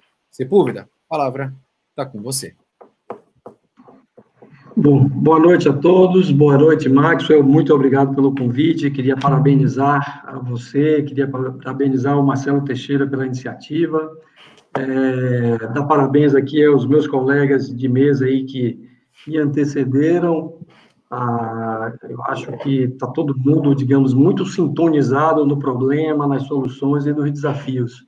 Christian, parabéns aí pela sua apresentação, principalmente no que você ressaltou e inclusive usando a experiência pretérita de outras pandemias, que no final de contas, o comportamento humano não muda muito. Ah, eu acho que a mudança que ocorre se dá muito pelo aprendizado e pelo aproveitamento das oportunidades né, que nós descobrimos com ah, todo esse estresse causado pelo Covid. Eu acho que, antes de tudo, ah, nós vivemos um grande desafio, né? É, porque ah, o problema com o Covid é um problema humanitário muito grande e a gente tem um caminho muito estreito para passar. De um lado, você tem um problema de saúde, o sistema de saúde suportar ou não o estresse causado pelo Covid, e do outro lado, você tem um problema causado pelo isolamento e pelo impacto que ele tem na economia e pelo impacto que ele tem nas pessoas mais necessitadas. Então, urge que a sociedade arranje, se adapte, consiga a burlar os problemas que o Covid-19 causa, né? O, e aqui em Santos, né, o Porto, né, como é uma atividade essencial, tem mostrado que é possível conviver com o vírus numa condição de baixíssima contaminação, eu diria que é até difícil você precisar se há, há, contaminação dentro dos terminais. O, o, o que nós na Santos Brasil utilizamos uh, não foi diferente dos outros terminais, a, a receita de bolo é uma receita muito clara, ela passa por isolamento, higiene extrema, a uso de máscara, uso de óculos, a, e o binário teste isolamento, teste isolamento, para que você não tenha a propagação do vírus. Isso foi usado na Coreia, em outras epidemias, com sucesso, isso tem sido usado em outros países, e a gente tem usado isso aqui com grande sucesso. hoje, inclusive, eu li um artigo no Wall Street Journal que cita vários estudos de como se dá a contaminação de fato do Covid, e o que a gente tem visto aqui em Santos, nos terminais, está 100% convergente com o que eu li nessa matéria, com o que eu vi nessas pesquisas, que é o seguinte: a contaminação se dá preponderantemente ah, em ambientes fechados, em ambientes onde você tem muita gente, onde porque ela se dá muito mais pela saliva, se dá muito mais pela, pelo, pelo o efeito aerosol do que qualquer outro tipo de, de, em qualquer outro tipo de ambiente ou contaminação por superfície. Então, cabe aos líderes das empresas e não aos governos encontrarem os caminhos de uma saída, de uma saída que não seja tão dependente da vacina e que não seja tão dependente ah, de uma forma de tratamento mais eficaz do vírus, né? Ah, eu acho que tem vários países que estão conseguindo voltar, e eu acho que aqui no Brasil cabe à iniciativa privada, cabe aos empresários demonstrarem que as suas atividades são seguras. Eu acho que com isso a gente conseguiria evitar, digamos assim, um prolongamento do que o Christian citou muito bem, que aqui provavelmente a gente vai ter um retorno ah, configurado como um que seria um retorno mais lento. O, os, as, os efeitos do Covid, eles são muitos né, na sociedade. Eu acho que a, a gente tem, de um lado, tem a, a, a parte é, de escritório, a parte administrativa da das companhias. Eu acho que meus, meus colegas aqui de mesa citaram aí já amplamente que o home office tem funcionado. No caso da Santos Brasil, não foi diferente. No nosso caso, a gente iniciou 12 de março com home office. A primeira semana foi uma semana assim de muita ansiedade, porque a gente não sabia se os sistemas da companhia iriam aguentar, iriam suportar. No nosso caso, a Santos Brasil, ela tem uma complexidade um pouco maior. Nós somos seis arrendamentos, uma empresa de logística, estamos de Santa Catarina ao Pará, em diversas instalações, funcionando dentro de fábricas de terceiros, porque a gente mexe com logística também. Ah, então, o desafio foi, realmente foi muito grande. Hoje, nós temos 2.500 pessoas nos sites operacionais e aproximadamente 350 pessoas trabalhando em home office e aproximadamente 150 pessoas em isolamento por fazerem parte de grupo de risco. Eu posso passar para os senhores com muita segurança que o trabalho administrativo não foi afetado em absolutamente nada. A empresa funciona muito bem, ah, é óbvio que tem algumas funções que são mais difíceis de tratar, principalmente ah, quando tem, tem é, assuntos que você trata com fornecedores, com consultores, é, em algumas situações você realmente precisa do contato físico, né? Mas fica aí o aprendizado, fica o aprendizado que é possível sim. Eu acho que havia um preconceito. Você tem hoje no mercado de trabalho, você tem um grupo que nasceu digital, cresceu já no, no, no, digital, mas você tem um grupo de quem lidera que não nasceu digital. Então, a tendência é que isso, essa inércia demorasse de ser rompida até que você tivesse a liderança aí, as gerações mais novas tocando os negócios todos, impondo essa lógica mais digital nos negócios. O, o, o coronavírus veio para acelerar isso e para mostrar a todo mundo que é possível, sim, você fazer uma reunião é, produtiva, uma reunião mais curta, mais objetiva, através da videoconferência. Tá? Já visto a valorização do Zoom nos últimos três meses aí, ela foi assim fenomenal, absurda, em função do grande crescimento das videoconferências. O, do lado operacional, eu acho que, no caso dos terminais, a gente tem uma vantagem muito grande. As operações são a céu aberto, não é complicado você manter a distância, eu não, é muito difícil. A gente teve casos já na Santos Brasil de contaminação, mas não tem casos de propagação dentro da, da, da instalação, provando aí que é muito possível sim operar com segurança nas instalações, é possível sim operar colocando sempre o ser humano em primeiro lugar. Eu, mais uma vez, acho que isso pode ser replicado para vários negócios. A gente sabe que tem negócios que estão condenados aí por muito tempo até que se tenha uma vacina ou um tratamento eficaz como a indústria da hospitalidade, a indústria ah, de aviação, é, ventos, né? Isso são setores que realmente vão sofrer por muito tempo ah, por força do coronavírus. Ah, eu acho que tem um lado importante a explorar também, que é, assim, o que é que a gente aprendeu, né? E, e, assim, tem discussões hoje muito interessantes acontecendo no mundo. Uma delas é sobre o meio ambiente.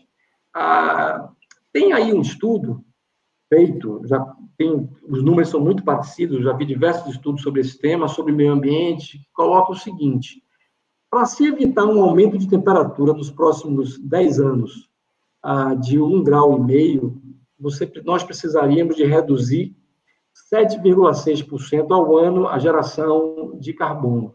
Ora, o Covid gerou uma redução de 8% de carbono, o que garantiria o primeiro ano agora. Mas a gente sabe que isso não é sustentável, a sociedade não suporta esse nível de redução de atividade. Mas nós, como empresários, nós, como líderes, nós podemos sim impor lógicas agora, com esse aprendizado, que ajudem a isso. Então, aí, nós não dependemos absolutamente somente do carro elétrico para reduzir a, a geração de a, a, poluição por carbono e os efeitos nocivos que eles trazem para gerações futuras, principalmente, né?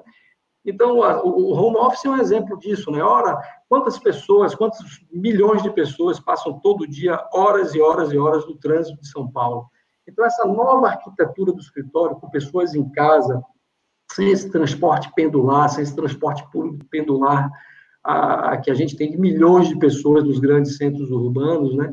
Isso, isso pode trazer um benefício muito grande, muito grande para a descarbonização do mundo. E eu acho que nós, como líderes, temos que contribuir com isso, sim. Ah, e, e, diversas outras iniciativas.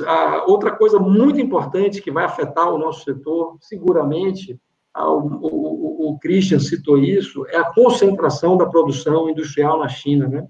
Eu não sabia, eu aprendi que quase que a totalidade da base de antibióticos no mundo é produzida na China.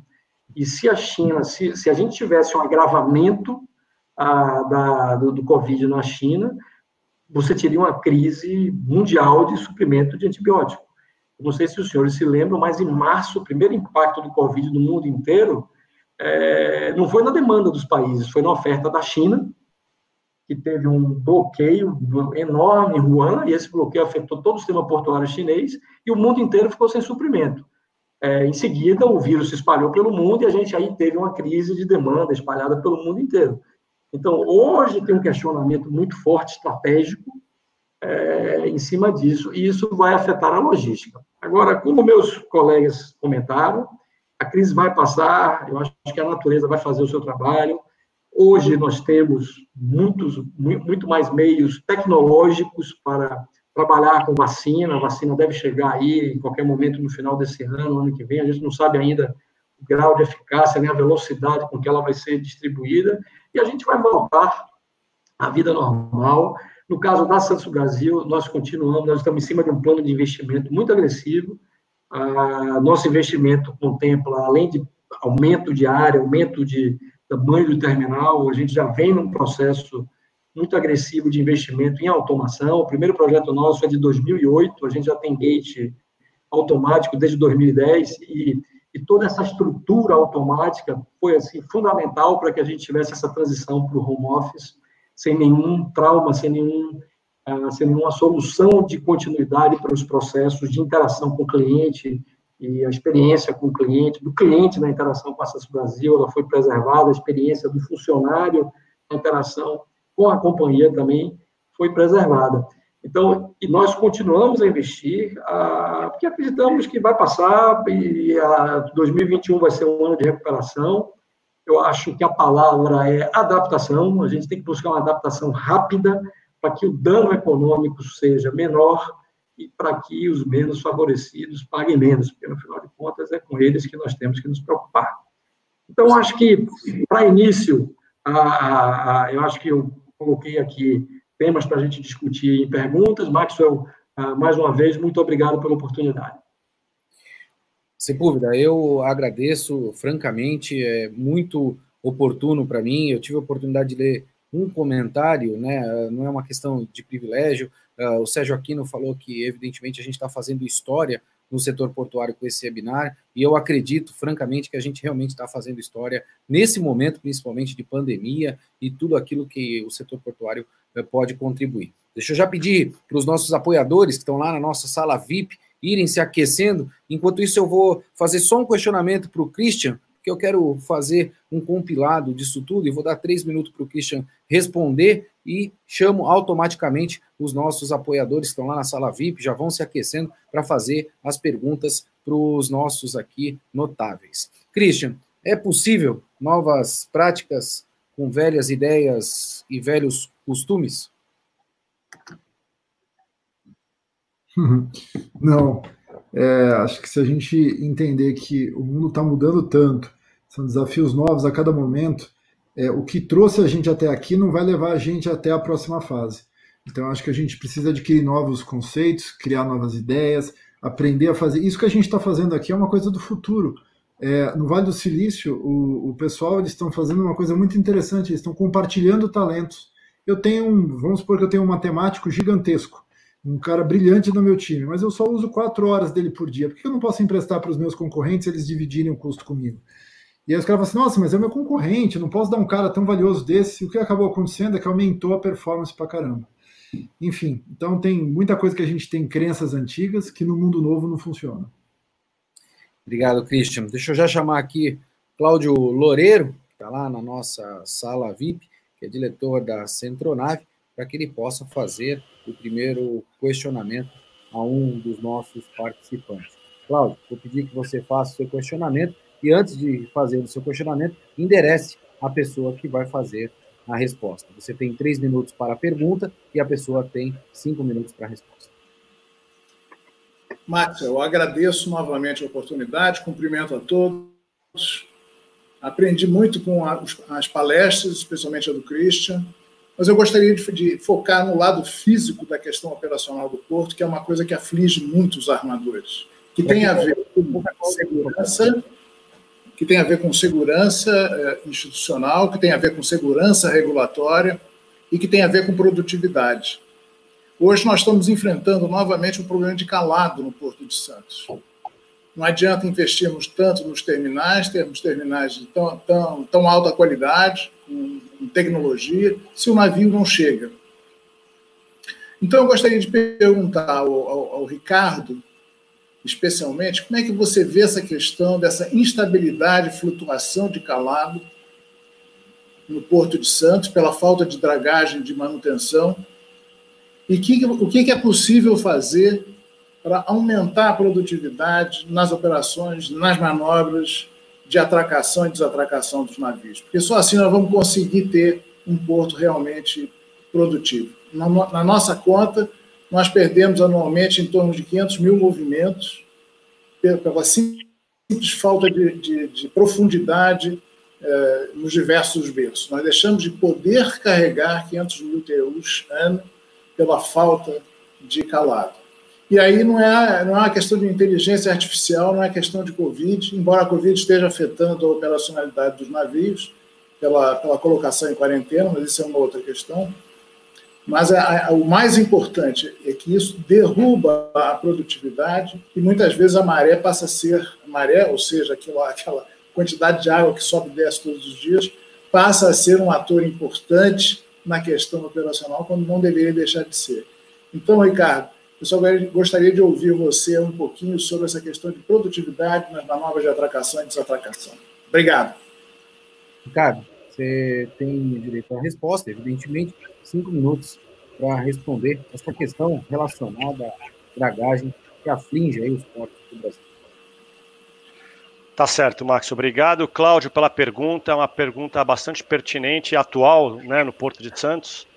É, enfim, os terminais eles investem muito em aumento de produtividade, né? sistemas, equipamentos de ponta, treinamento, melhorias de processo. Eu posso garantir que a gente não fica atrás de nenhum outro terminal de containers quando a gente compara na América do Norte, Europa, nossa produtividade tem sido muito boa. Com a Ásia a gente fica um pouquinho atrasado, eles estão um pouquinho melhores em termos de processos, é, mas é, a gente um dia chega lá, né? É, no nosso caso, é, a gente opera navios em média 18 horas. Entretanto, esses mesmos navios, eles levam em média 6 horas atracados sem operar. Né? Uma parte é inerente ao próprio negócio, mas pelo menos quatro horas são perdidas porque esperamos é, pela maré, sequências de manobra, disponibilidade de recursos e por aí vai. São aproximadamente 20% de perda. Né? A gente precisa se esforçar além do necessário para compensar essa perda. E esse esforço significa muito um aumento de custo muito grande. A gente precisa de mais recurso, seja por gente, seja por equipamentos, para mitigar essa perda de 20%. Para se ter uma ideia, um portainer custa cerca de 10 milhões de dólares. Às vezes a gente tem que considerar investir em mais portainers só para compensar ineficiências fora do nosso controle. Portanto, para a gente tornar o nosso porto mais produtivo, logicamente, né, e indo direto ao assunto, né, dragagem, a gente precisa empregar mais tecnologia, né, que são recursos para otimizar as manobras. Nós precisamos compartilhar mais informação. A gente precisa de um grande banco de dados né, para servir de apoio nessas manobras. A gente precisa de mais investimento em nossos acessos aquaviários. Isso significa, como você disse, né, mais calado, pontos de cruzamento de navios de grande porte. É, e, por fim, né, eu acho que a gente precisa que os atores envolvidos consigam dialogar mais para chegar em entendimentos comerciais ou operacionais, né, principalmente no que tange esses cruzamentos de embarcação de grande porte e áreas adicionais de manobra e de espera. Né? Hoje eu recebi com felicidade a informação da entrada de um navio de 347 metros de LOA lá em Itajaí Navegantes, que é um porto muito mais complicado com relação à acessibilidade e navegabilidade. Agora, o que a, a comunidade portuária fez lá, e quando a gente fala comunidade portuária, se entende por terminais, praticagem, armadores, autoridade portuária, autoridade marítima, rebocadores, enfim, todos aqueles que participam do processo de atracação e desatracação de navio. O que eles fizeram por lá é de tirar o chapéu. Né? Não sei se vocês tiveram a oportunidade de visitar o complexo portuário lá, mas conseguir entrar um navio de quase 350 metros de loa, girar, navegar de ré por quase 1.100 metros num rio com correnteza jogando, é realmente impressionante. Todos os atores que, tem, é, é, assim, que participam do processo têm que jogar para o mesmo lado e querer que aconteça, né? desde os estudos técnicos até o primeiro trial. Né? E, e assim, sempre respeitando e colocando em segurança é, a, a, segurança em primeiro lugar. É, isso é importante frisar, segurança em primeiro lugar. E eu acho que Santos tem total condições de seguir esse exemplo. Eu vejo que tudo isso pode ser buscado na nossa comunidade portuária. E mais, sem preocupações concorrenciais. Né? Nós estamos falando de melhoria de um complexo. Maior produtividade, garantir um menor custo para todo o sistema. E apenas para terminar, é, eu, eu, assim, no pós-pandemia, a gente precisa acelerar essas transformações dos processos decisórios em todas as instâncias, né? Não só da iniciativa privada, mas também na esfera governamental. Caso contrário, a gente não vai conseguir fôlego para sair dessa crise e voltar a crescer com a agilidade e a consistência necessária é, para sair dessa crise. É, é imperativo não termos mais amarras para crescer. Obrigado. sem sombra de dúvida. Agradeço ao Cláudio pelo questionamento e o Ricardo, se me permitir, é, hoje à noite a gente tem Porto e Negócios, 22 horas, né, terminando o nosso webinar, junto com o secretário é, de Portos, Diogo Piloni, e eu provoquei o Christian no questionamento das novas ideias com velhas práticas, porque eu abordei o Piloni, evidentemente, nesse sentido também. E no meu entendimento, esta questão da dragagem está vinculado diretamente ao sistema de contratação. A gente está perdurando aí no mesmo sistema ao longo de décadas, e esse sistema não é um sistema eficiente. A gente precisa mudar o sistema, a gente precisa ter novas ideias com novas práticas. Não adianta ter as mesmas práticas de sempre. Ricardo, muito obrigado pelas tuas respostas, sempre muito esclarecedora. Quero chamar agora Leandro Barreto, que é consultor de transporte marítimo, para que ele possa fazer o seu questionamento. Leandro, a palavra é sua, direcionamento do seu questionamento para quem você quer que responda. Você tem três minutos para a sua questão e a pessoa cinco minutos para a resposta. Legal, Maxwell, muito obrigado. Parabéns a todos aí pela aula que nos deram até agora. A gente está sempre aqui aprendendo. É, eu, eu, a gente está aqui no dia a dia, né, acompanhando a operação dos terminais, dos navios na costa brasileira. Eu gostaria de aproveitar esse gancho que o, o Ricardo acabou de, de, de, levantar aí, né? Um dia de muita felicidade lá para o porto de, de Itajaí, navegantes, né? Recebendo esse navio de 347 metros, né? Um navio que, inclusive, a gente tem informações que, que, que, que queria ir a Santos e não teve a possibilidade de ir a Santos, né? Então, eu, eu direciono a minha pergunta ao, ao Fábio Siqueirino e, e a, a, queria entender, né, de um investidor estrangeiro, de um TUP, né, é, o que, que falta, né? É, é, o Fábio falou na explanação dele de segurança jurídica, de box rate. Eu imagino que quando ele fala de, de, de segurança jurídica, a, é, a, a gente viu semanas atrás aí o CAD voltando com uma com, com, a, com a questão do da, que, que a gente achava que já estava pacificado aí do SSE, o THC2, e, e, e, de repente esse assunto volta, né? Depois da, da RN34, da ANTAC. É, é, eu queria entender, né? O, primeiro, a, gente está falando muito de Covid, muito de futuro, muito de inteligência. O Christian deu uma aula para a gente aí sobre tecnologia, sobre é, inteligência artificial e tudo mais. Uh, é, Dr. Marcelo Teixeira nos lembrou né, que uh, Santos é o maior porto da América Latina. Uh, e o que, que falta para o maior porto da América Latina poder receber o maior navio? Né? O maior navio foi hoje atracar em Itajaí e não teve condições de atracar em Santos.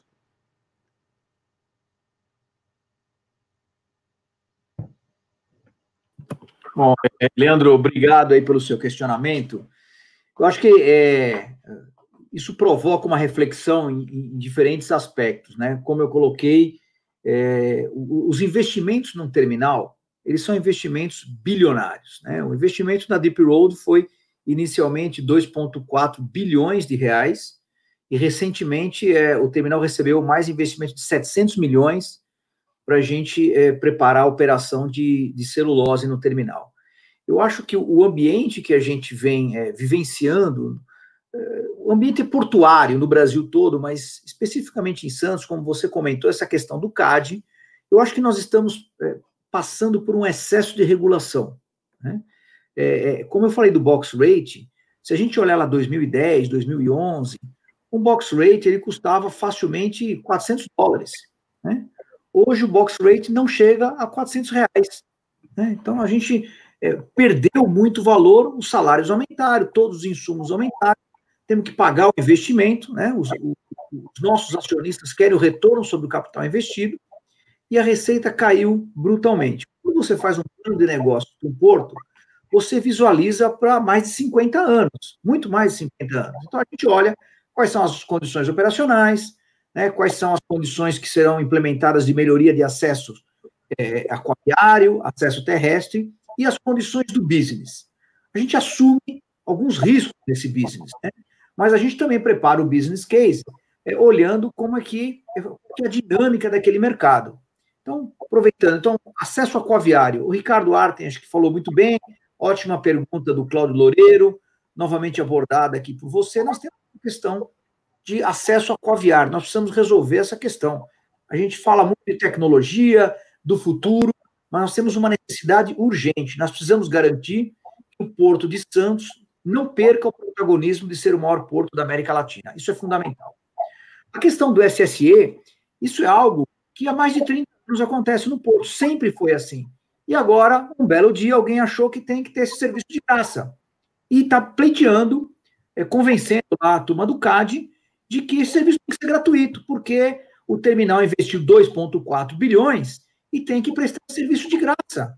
Né? O terminal é um dos elos da cadeia e ele pode ser uma barreira para o desenvolvimento, é, como é colocado, né, por quem defende essa tese, uma barreira para o desenvolvimento é, de demais instalações portuárias. Portanto, o fato de ele ter investido 2,4 bilhões não significa nada, significa que ele tem que prestar o serviço de graça.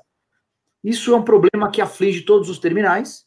Né? Eu acho que em Santa Catarina esse negócio já está muito mais avançado e nós, em Santos, o maior porto da América Latina, continuamos patinando nessa questão. Qual que é a mensagem que nós estamos passando para futuros investidores no porto?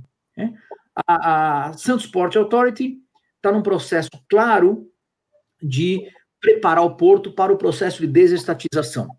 Ela precisa mostrar que esse porto tem valor para o mercado, para que os players possam é, virem e, investir, colocar o seu capital aqui. Eu acompanhei a, a, a, as idas do governo brasileiro lá para Abu Dhabi, né, para atrair investimentos, e a gente, o que, que a gente mostra? Que nós somos um ambiente extremamente regulado, né, tudo acaba na judicialização, então o SSI é um caso típico, a gente não consegue resolver no do calado, a gente precisa resolver isso urgente, né, e a gente tem a questão da segurança jurídica, volto novamente nesse ponto, porque se você constrói o seu business plan, se você tem um contrato que é, ampara o seu investimento e te assegura, ainda que num ambiente de risco, o retorno sobre o capital investido, e você não consegue colocar isso em prática, isso o tempo todo judicializado, é, que mensagem que nós estamos passando para os investidores?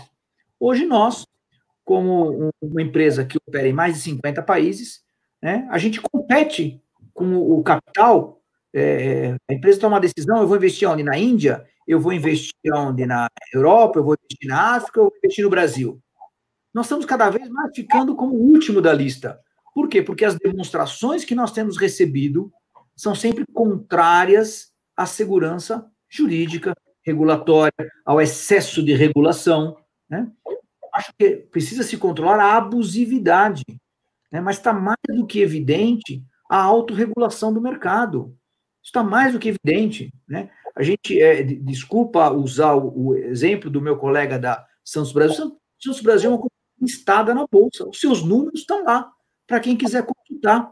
Né? E sabe como é difícil é, é, conviver e sobreviver num ambiente dessa maneira. Então, é, eu acho que as mensagens que o governo precisa passar para o setor privado que quer investir no Porto precisa mudar, precisa criar dados e fatos comprovando que a mudança existe.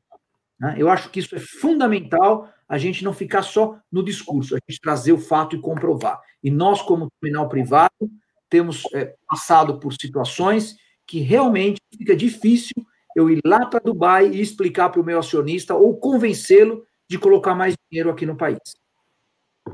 Legal, obrigado, Fábio.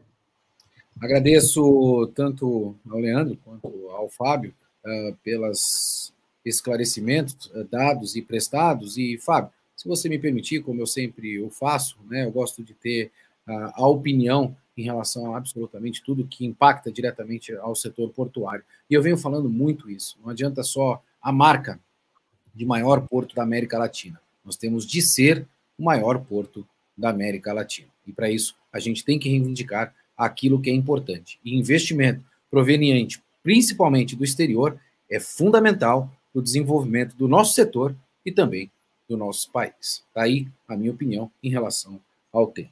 Deixa eu convidar o meu comandante, como assim eu chamo, Carlos Alberto, que é presidente da praticagem e me deu uma aula, em certo dia, em relação à manobrabilidade dentro de um porto. Meu comandante, qual seria o seu questionamento e para quem o senhor direcionaria? Muito boa noite, mais uma vez, obrigado pelo convite. Parabéns a todos que se manifestaram até o momento, muito enriquecedor. Aprendi muito aí com o Christian e ouvindo essas figuras importantes dos três é, principais terminais do nosso porto. Eu queria pegar um gancho dessa questão de Itajaí. É, eu queria lembrar que o calado, o, o máximo no zero de maré em Itajaí é 11 metros e 93, ou seja, com um metro de maré, que é o, que é o normal, que se, que se calcula, chegaria a 12,93, quer dizer, nem 13 metros.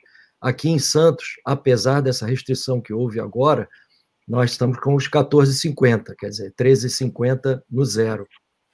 É suficiente? Não. Principalmente para um porto que pretende ser um hub port, que na verdade já atua como hub port, né? Não com todas as características, mas essa é a grande pretensão, é aquilo que nós buscamos. Mas é, eu tive a oportunidade de manobrar o maior navio que já atracou aqui em Santos, que atracou na DPW, DP Worlds, com 340 metros de comprimento ou seja, 7 metros a menos apenas do que esse último, desse que nós estamos falando. Então, queria lembrar que a lei dos portos ela determina que a autoridade portuária, sob coordenação da, da autoridade marítima, não me perguntem o que, que, é isso, sob coordenação, né? mas é o que diz a lei. Ela é responsável por estabelecer o, o, o calado máximo de operação e as dimensões máximas dos navios que tem que operar. Da parte da praticagem, nós já estamos preparados para manobrar os pós-Panamax, os navios de 366 metros. Nós investimos, enviamos 51 práticos a Covington, na Louisiana, onde eles treinaram, nós treinamos, encaminhamos para lá as curvas mais difíceis, a curva do Armazém 12 e a bacia de evolução do BTP, encaminhamos para eles a, raz a razão profundidade calado, eles no lago que eles possuem lá para os navios em modelo reduzido, tripulados, construíram um terminal do BTP para nós, construíram a bacia de evolução do BTP e nós treinamos lá. Nós estamos prontos. O dia que as autoridades definirem que é possível, nós vamos dar a nossa parcela de contribuição. E já fizemos vários testes, o Ricardo sabe disso, de pontos de cruzamento é, alternativos para dar maior é, rapidez, reduzir o tempo ocioso nos berços, né? E fizemos uns testes com bastante sucesso que nós pretendemos implementar quando for oportuno. Bem, é, considerando que eu estava escalado para 8 e meia sair com o MSC branca, lá do, do BTP, o Ricardo Arten, e, e esse webmar um colega meu fez por mim, e eu tô, estou de primeiro na fila. Assim que sair daqui, vou lá manobrar, porque eu estou na escala hoje. Eu vou, eu vou direcionar minha pergunta aqui para o Ricardo Arten, né? Até porque ele também mencionou o estudo da Fortune, que eu achei muito inteligente, muito interessante, e o Christian, dentro de uma coisa que o Christian comentou também, que é a questão do nacionalismo. Desses 500 CEOs das 500 maiores empresas da revista Fortune, Fortune 80% concordam que o nacionalismo é, vai crescer e que isso vai fazer com que as cadeias globais de suprimento não mais sejam as mesmas. Essa aversão à dependência da China, que já foi comentada aqui, vai forçar a que os diversos países produzam, né, tentem produzir mais as, as suas necessidades. E isso, é, salvo o melhor juízo, se acontecer efetivamente, vai haver um, um crescimento muito grande na cabotagem, ou seja, nas mercadorias circulando internamente no país. Então, a minha questão para o Ricardo, já que ele também leu esse, esse estudo, que eu achei muito interessante, é como é que vocês visualizam, como é que o terminal visualiza essa possível mudança no mercado? Lembrando que o prático existe por causa da carga, o terminal existe por causa da carga, o navio existe por causa da carga. E a carga depende de demanda e produção. E a produção só existe se existe demanda. A economia está por trás de tudo isso. A economia crescendo, existe demanda, consequentemente existe produção, consequentemente existe carga e todos nós temos trabalho, né? Então, esse mundo pós-pandemia vai ser muito importante é, o, o, crescimento econômico, a gente sair do L e ir direto para, para o U, né? Que o, que o Christian mencionou. Mas como é que vocês enxergam essa possível mudança de cenário com a maior nacionalização das cargas? É, comandante, muito obrigado pela, pela pergunta. Eu, vejo da seguinte forma, né? A carga ela sempre vai existir, seja uma carga nacional ou uma carga de importação é, que, que vem, seja da Ásia, seja da Europa. É, então, basicamente, o que nós temos é o aumento do modal né, marítimo, independente de onde vai vir, se vem de fora ou se vai ser feito por cabotagem. O que é importante saber e é bom para a gente, né, da, da, da, comunidade portuária, é que essa carga ela, ela vai continuar existindo, né, de novo, como uma carga importada ou com cabotagem. Eu entendo que o governo, né, e aí é uma política de Estado, está tentando, através da BR do Mar, é, é, tentando é, colocar a cabotagem no, no, no, no patamar que ela, que ela merece, né? Eu acho que a cabotagem é, nos próximos anos ela já tem tido um, crescimento muito exponencial e eu entendo que para os próximos anos vai ser maior ainda. É, quando a gente fala dessa pesquisa da Forte é, e a gente fala de bastante CEOs que estão na Europa, que estão nos Estados Unidos, inclusive nem tudo se aplica para a gente, né, comandante? Tem, um, tem uma, uma questão que é falado ali que, que, a, a que eles entendem que o, o governo, né, cada vez vai ter, vai ter cada vez vez mais apoio da população por ter tomado decisões rápidas e assertivas. Isso não se aplica aqui no Brasil porque existe uma polarização muito grande, uma disputa política, né? Infelizmente, por um tema que é tão importante quanto é, que é, é esse, esse, esse, esse vírus, o Covid. É, mas olhando o Brasil efetivamente, é, eu não sei se nesse primeiro momento se aplica é, é, essa mesma é, é, essa, essa questão se aplica para o Brasil. Por quê? Porque o Brasil tem uma, uma diferença, né? Você pega os Estados Unidos e Europa, são produtos que já são produtos industrializados, prontos para ir para o comércio. Sendo que aqui no Brasil a gente trabalha muito com commodities, seja ela agrícola ou até talvez né, é, a, a, proteína animal, né, seja a carne, seja ela é, bovina, é, de frango, suína. E, isso negócio, esse negócio eu entendo que não vai mudar, né, principalmente na parte de exportação. O que pode afetar um pouco é a importação, aonde os centros é, produtores eles migrem né, um pouco, saiam da Ásia e voltem para os seus países originais, mas, de novo, eu vejo que a nossa economia é um pouco diferente, aliás, é muito diferente do que acontece na Ásia, na Europa e também nos Estados Unidos, né, na, na América do Norte, e talvez isso demore um pouco para acontecer aqui no país. De qualquer forma, isso acontecendo, eu, eu volto ao, ao ponto onde eu queria chegar. Modal marítimo, ele vai cada vez mais ser utilizado é, pelas nossas indústrias, né, pelos nossos consumidores, pelos nossos importadores, exportadores e também pelos nossos é, é, como se fala, utilizadores do, do, modal marítimo através da cabotagem. Eu não vejo que iremos perder né, o, o volume porque o, o, o, o, centro produtor vai migrar de um lado para outro. Eu vejo que esse modal vai continuar forte e firme e a gente tem que cada vez mais colocar esforços e investimentos, independente se é longo curso ou cabotagem. Muito obrigado. A resposta do Ricardo, agradeço o questionamento do nosso comandante.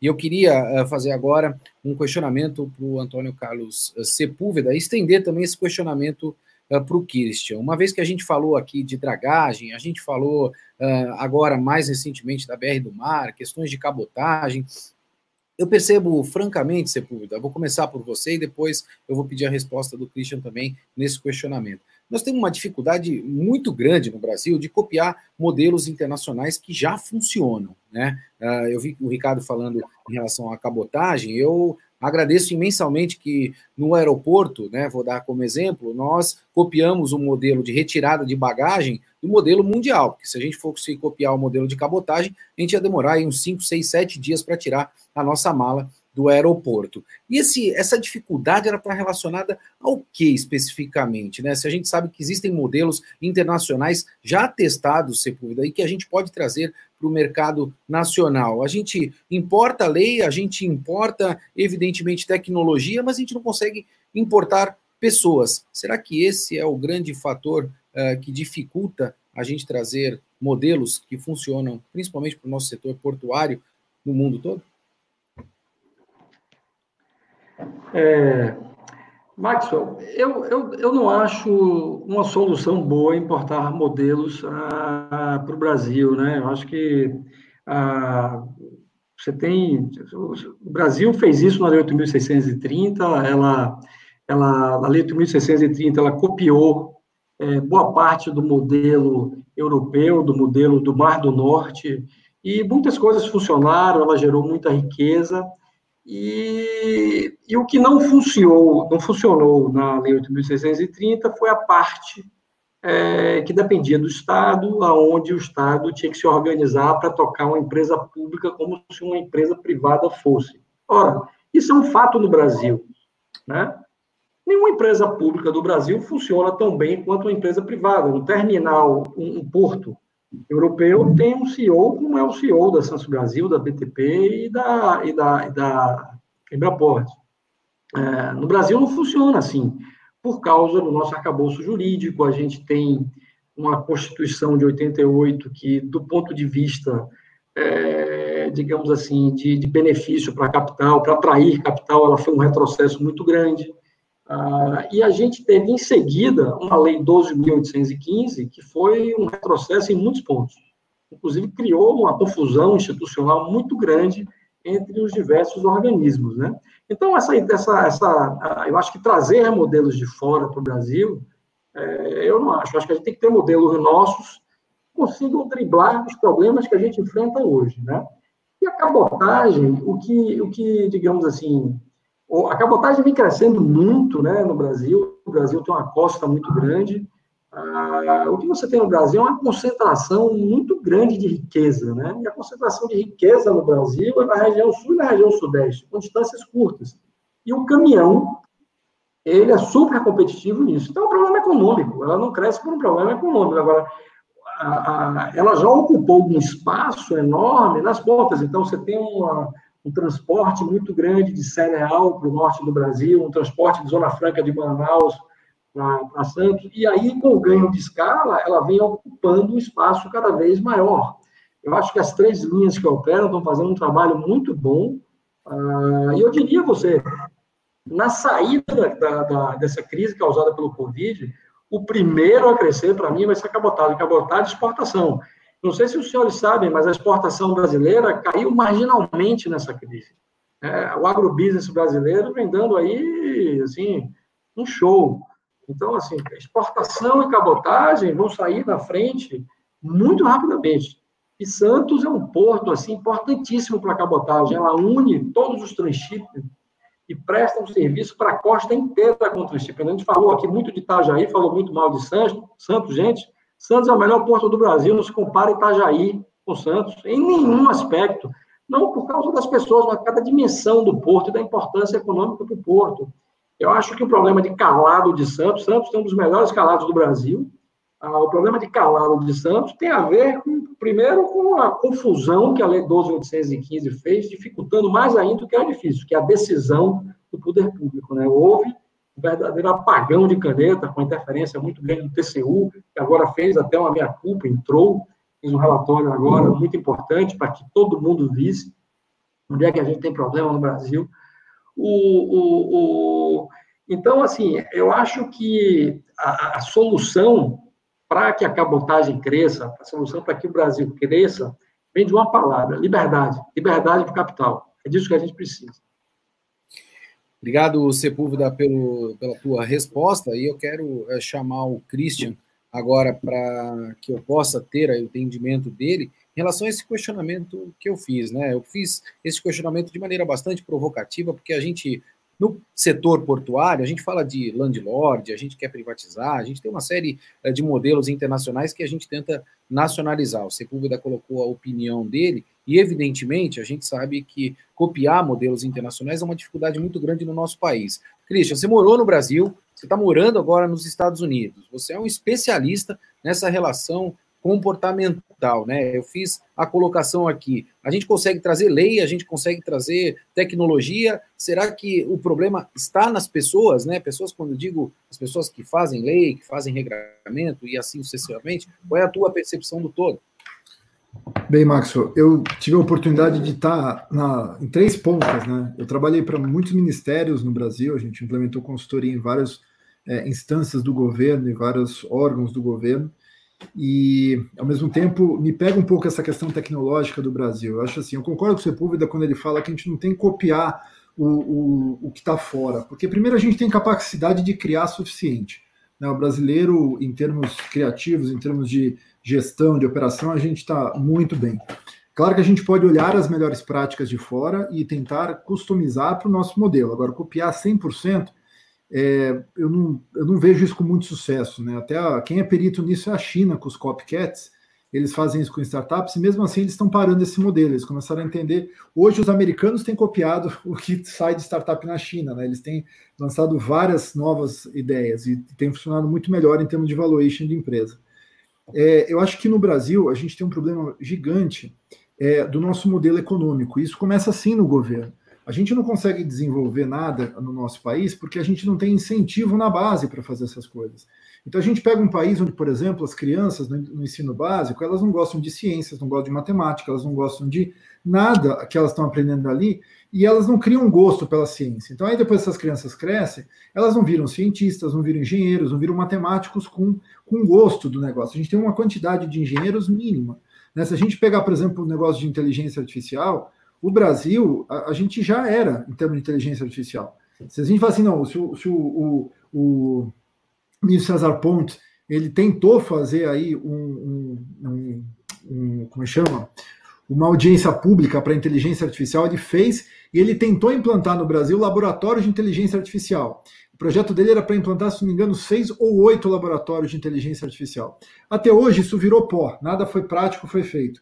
Enquanto na China, a gente está falando de acho que são 14 mil laboratórios de inteligência artificial. Né? Nos Estados Unidos, a gente está falando de, acho que são 6 mil escritórios, eh, laboratórios de inteligência artificial. E no Brasil, a gente implantar oito. Então, assim, como que a gente chega perto da China? Não dá. Se a gente olhar para o modelo brasileiro, e isso é que tem que mudar, os empresários, as empresas têm que acordar. A gente tem um problema muito grave no Brasil. Das 10 maiores empresas brasileiras, a gente tem Ambev, Petrobras. O resto tudo é banco. Das 10 maiores empresas americanas, a gente tem Microsoft, Apple, é, Google, a gente tem Amazon, a gente tem só tecnologia. Então a gente é um país que a gente cresce e se desenvolve por exploração bancária. E os Estados Unidos são um país que eles crescem e se desenvolvem por tecnologia. Isso muda, isso mostra toda a pirâmide do que, que a gente está vivendo. Então, quando a gente quer é, trazer alguma coisa de fora, com essa exploração bancária, ou a gente tem o capital que não tem aqui abundante, que não tem abundante no Brasil, pior é o seguinte, ele até tem capital no Brasil, mas ele não chega para quem precisa chegar. Ele não chega na, no, no, no, bolso do pesquisador, no bolso da startup, no bolso das empresas. E aí a gente tem que entender que a, toda a cópia, toda a gestão disso são modelos completamente divergentes. É a mesma coisa falar assim, ah, eu vou querer implantar o Vale do Silício no Brasil. Eu morei lá vários anos, cara, e é impossível. A gente não tem um ecossistema que corresponde para isso. Então, assim, a gente está anos luz de fazer isso. Acho que a gente tem que olhar para dentro, criar o nosso próprio, nossas próprias regras. A gente é um país burocrático, a gente é um país é, regrado, onde literalmente o, o, governo ele tem, tem servidores públicos, mas é uma máquina muito lerda, é uma máquina muito burocrática, cheia de, de indas e vindas. Isso cria uma estabilidade jurídica, uma estabilidade de empreendedorismo e desanima o profissional, que é que o pesquisador no Brasil ele, quando alguém fala assim, o que, que você faz na vida? Sou pesquisador sobre tal tema. A pessoa pergunta, ah, qual que é o seu trabalho? Porque se o cara não trabalha, ele morre de fome. Aonde aqui nos Estados Unidos você fala, cara, o que, que você faz? Sou pesquisador. O cara fala, nossa, que legal, qual é a sua linha de pesquisa? Um pesquisador ganha em média aqui por ano 250 mil dólares. Um pesquisador ganha em média no Brasil uma bolsa de 3 mil reais. Aí a gente já tem o problema do Brasil para qualquer área que a gente for desenvolver. Exatamente. Christian, é, eu já quero te agradecer, a gente está chegando ao final do nosso webinar, depois eu vou me despedir também dos demais executivos, e eu quero lembrar de uma passagem com você, né? Você, eu aprendi isso com você, você disse uma vez que nada é por acaso, né? E que o acaso vai te proteger. Eu me lembro uma vez que eu estava ah, preocupado de como eu ia resolver uma questão da minha ah, cidadania, e eu te encontrei uh, num parque da Disney ou da Universal, se não me falha a memória, eu nem sabia que você estava nos Estados Unidos, você não sabia que eu estava lá, e a gente se encontrou no meio daquela multidão, né? Quer dizer, nada é por acaso, né? E o acaso vai te proteger. Meu amigo, muito obrigado pela tua presença aqui Você é uma pessoa obrigado excepcional, você, na, qual, na qual eu sou fã. Obrigado a todos os participantes aí. Legal. É, eu quero estender agora um questionamento para todos os nossos executivos e já me despedir deles, né? Esperando a resposta deles também, uma vez que nós recebemos inúmeras perguntas uh, dentro do nosso canal do YouTube, e por uma questão de tempo, infelizmente, não vou conseguir fazer todas. Então, quero me despedir fazendo um questionamento para esses executivos aqui do setor portuário. Vou começar pelo Antônio Carlos Sepúlveda, se ele é favorável à privatização que vem sendo proposta pelo governo federal. E já me despeço de você, Sepúlveda, agradecendo muito a tua presença aqui juntamente conosco.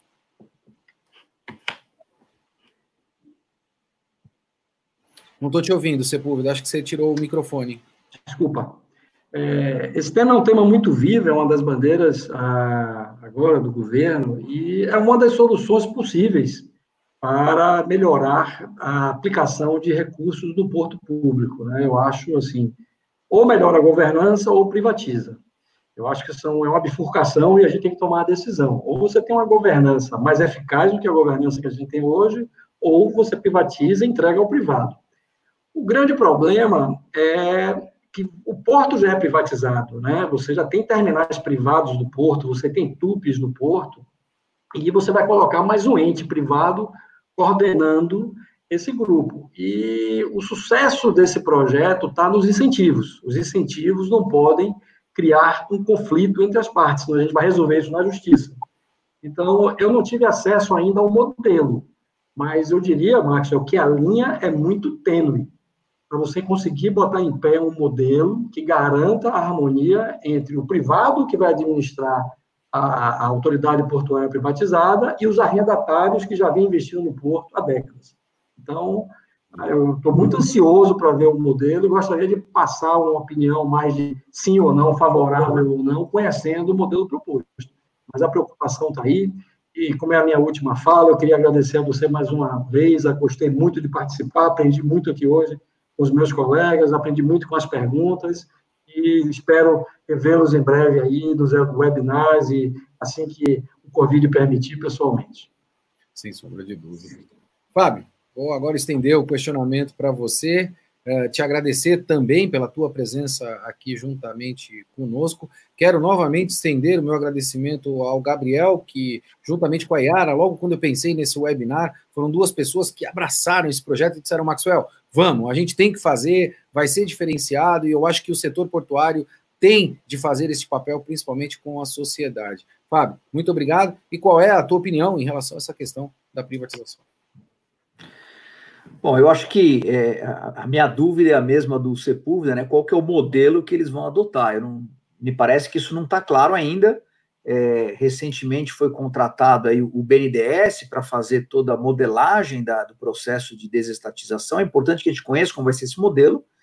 E tem que tomar alguns cuidados, né? A gente precisa ver como é que vai ser esse conflito de mais uma, uma empresa. O que eu acho é o seguinte: se é, esse modelo trouxer maior agilidade, para as decisões que são necessárias para o porto, como questões que envolvem dragagem ou, ou é, é, permissão para navios é, de maior é, porte entrar no porto, tudo isso, eu acho que vai ser bom.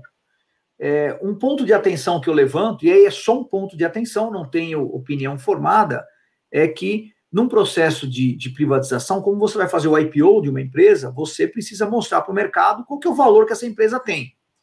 E a gente precisa tomar cuidado é, é, das ações que poderiam ser tomadas para valorizar é, é, é, o complexo portuário, a gente precisa encontrar um equilíbrio, né? Como é que vai ficar o PDZ, como é que vai ficar a poligonal do porto, essa clusterização, a gente precisa tomar cuidado e respeitar, é, mais uma vez, os contratos vigentes, as condições vigentes, para a gente não perder a mão nesse negócio. E assim que a gente tiver essa modelagem pronta e o um modelo definido, fica mais fácil da gente opinar. É um modelo é, é, adequado, né? precisa ser adequado ao ambiente portuário brasileiro e ao complexo portuário de Santos, ou é simplesmente um, um recorta e cola é, de algum modelo é, estrangeiro que eventualmente não seja o mais adequado para o nosso complexo portuário, que é o maior da América Latina e deseja ser o hub é, da costa leste sul-americana. Eu agradeço, Max, a oportunidade, agradeço aos meus colegas aí, o Sepúlveda, ao Ricardo Arte, toda a equipe da Santa Cecília, aos, aos demais que participaram em debatedores. Meu muito obrigado, foi um prazer. Parabéns mais uma vez. Eu que agradeço. Uh, Ricardo, vou finalizar com você, fazer esse teu questionamento também. Uh, como eu fiz o parênteses lá do Gabriel, quero fazer o parênteses da Yara, estou super fã dela, uma pessoa extremamente importante também para o nosso setor, porque ela trabalha comunicação. E certa oportunidade eu aprendi que a comunicação é a arte da vida. Quando a gente se comunica bem, quando a gente manda bem a informação, a pessoa que está lá do outro lado, ela recebe bem a informação. Ricardo, qual é a tua opinião em relação à privatização? E, findando, muito obrigado pela tua presença aqui juntamente conosco. Primeiro, primeiramente, obrigado pelo elogio para a Yara. Vou repassar o seu elogio para ela, Max. Obrigado. É, bom, o, TCU acabou de, de, de, emitir um parecer, né, uma comparação entre terminais públicos e terminais privados, e um dos pontos está exatamente a, a demora né, na, na, capacidade, vamos dizer assim, é, é, de uma entidade pública de, de fazer os investimentos, de, de dar velocidade é, é, ao que é efetivamente necessário, e foi específico na parte da dragagem, eles pontuaram muito diretamente esse assunto. Então, eu, eu, eu tendo, tendo a, a, a, ir a concordar com a privatização. Eu, eu, acho que os meus colegas foram diretos ao assunto. Depende e deve ser é, muito bem planejado, respeitando todos os acordos, todos os contratos que hoje é assinado com a União, né, e esse potencial, é, é, essa potencial autoridade portuária privada, ela tem que respeitar é, todos os contratos de uma forma bem clara e transparente para criar, para não criar mais problemas é, jurídicos, né, que, que a gente tem tantos aqui nesse, nesse nosso Brasil. É, eu, eu, vejo também, é, Max, de uma forma bem direta, que a gente precisa mudar um pouco o nosso é, é, é, o nosso status, né? O status quo ele, ele, ele, precisa ser mudado a todo momento. A gente não pode ir para um modelo, por exemplo, não vou querer discutir aqui, mas um modelo como é na Austrália, é, é onde a, a, autoridade portuária privada ela, ela, ela, começou a abusar também é, é, dos privilégios de ser uma autoridade portuária. A gente tem que tomar muito cuidado nesse modelo. Agora, desde se, a gente conseguir efetivamente traçar as regras, um planejamento, deixar claro o que, o que tem, o que, quais são as obrigações né, e os direitos dessa autoridade portuária é, privada, respeitando os contratos atuais, eu tendo a dizer que eu sou a favor né, dessa, dessa, dessa privatização, principalmente porque a gente conhece a nossa burocracia, o excesso de regulação que acontece é, numa entidade, e a dificuldade, na realidade, de uma entidade pública em fazer investimentos que são tão necessários é, no nosso negócio. A gente depende muito de investimento, seja ele privado ou público, e a gente sabe que o público não tem essa velocidade, não tem esse cacife para fazer no negócio portuário que demanda, que é de alto investimento. Então, eu tendo, né, de novo, só para confirmar, é, é, a aceitar ou a concordar com esse tipo de, é, de approach, essa mudança por uma, por uma autoridade é, privada, né, é, mas, logicamente, é, respeitando todos os contratos. Para finalizar, eu gostaria de agradecer a todos os participantes, meus colegas, as perguntas que foram feitas. Eu acho que foi super rico esse debate. É, é, impressionante a quantidade de perguntas né, que a gente tem recebido através do YouTube. Eu, eu acho que, Max, é uma dica, né? Eu acho que você tem que continuar, a Santa Cecília tem que continuar com essa missão, né? Já que foi o pioneiro, continuar com essa missão de, de tentar estar sempre esclarecendo os principais pontos né, da nossa atividade, que é muito importante para a cidade de Santos, para a região. E pode contar com a gente, a BTP, é, o nosso departamento de comunicação, e, e estendo o, o, os meus cumprimentos também ao professor, é, é, é, que eu acho que de tudo que foi falado aqui, os pontos que ele colocou em termos de produtividade, das mudanças. O ser humano é meio reticente a mudanças, né? E, e quando a gente escuta uma pessoa tão forte, sabendo que é, defendendo as mudanças, isso nos dá cada vez mais força e poder para acreditar que a mudança é, além de necessária, ela é possível. Então, um abraço a todos aí, um abraço também ao Marcelinho, parabéns aí pelo evento, Maxio, e estamos à disposição. Eu agradeço, Ricardo, quero agradecer imensamente a você, Sepúlveda, quero agradecer ao Siqueirino, quero agradecer a todos. Eu fico imensamente grato porque demonstra de forma muito clara a credibilidade que a gente tem, principalmente com esses players que são tão importantes nessa missão que foi apontada pelo Ricardo, que é a missão da Santa Cecília TV, do programa Porto e Negócios, de levar informação de qualidade e principalmente com credibilidade para a nossa região, e não porque para o nosso país e também para o mundo todo, uma vez que a gente está pela internet. Eu vou ficando por aqui, juntamente com essa equipe de notáveis, já anunciando o nosso próximo webinar no mês que vem, webinar de tecnologia, já com players internacionais e com gestores da área de TI dos maiores terminais da América Latina. Como eu sempre digo, o Porto não para. O Porto é negócio mas sem negócio, o Porto para. Um forte abraço e até a próxima.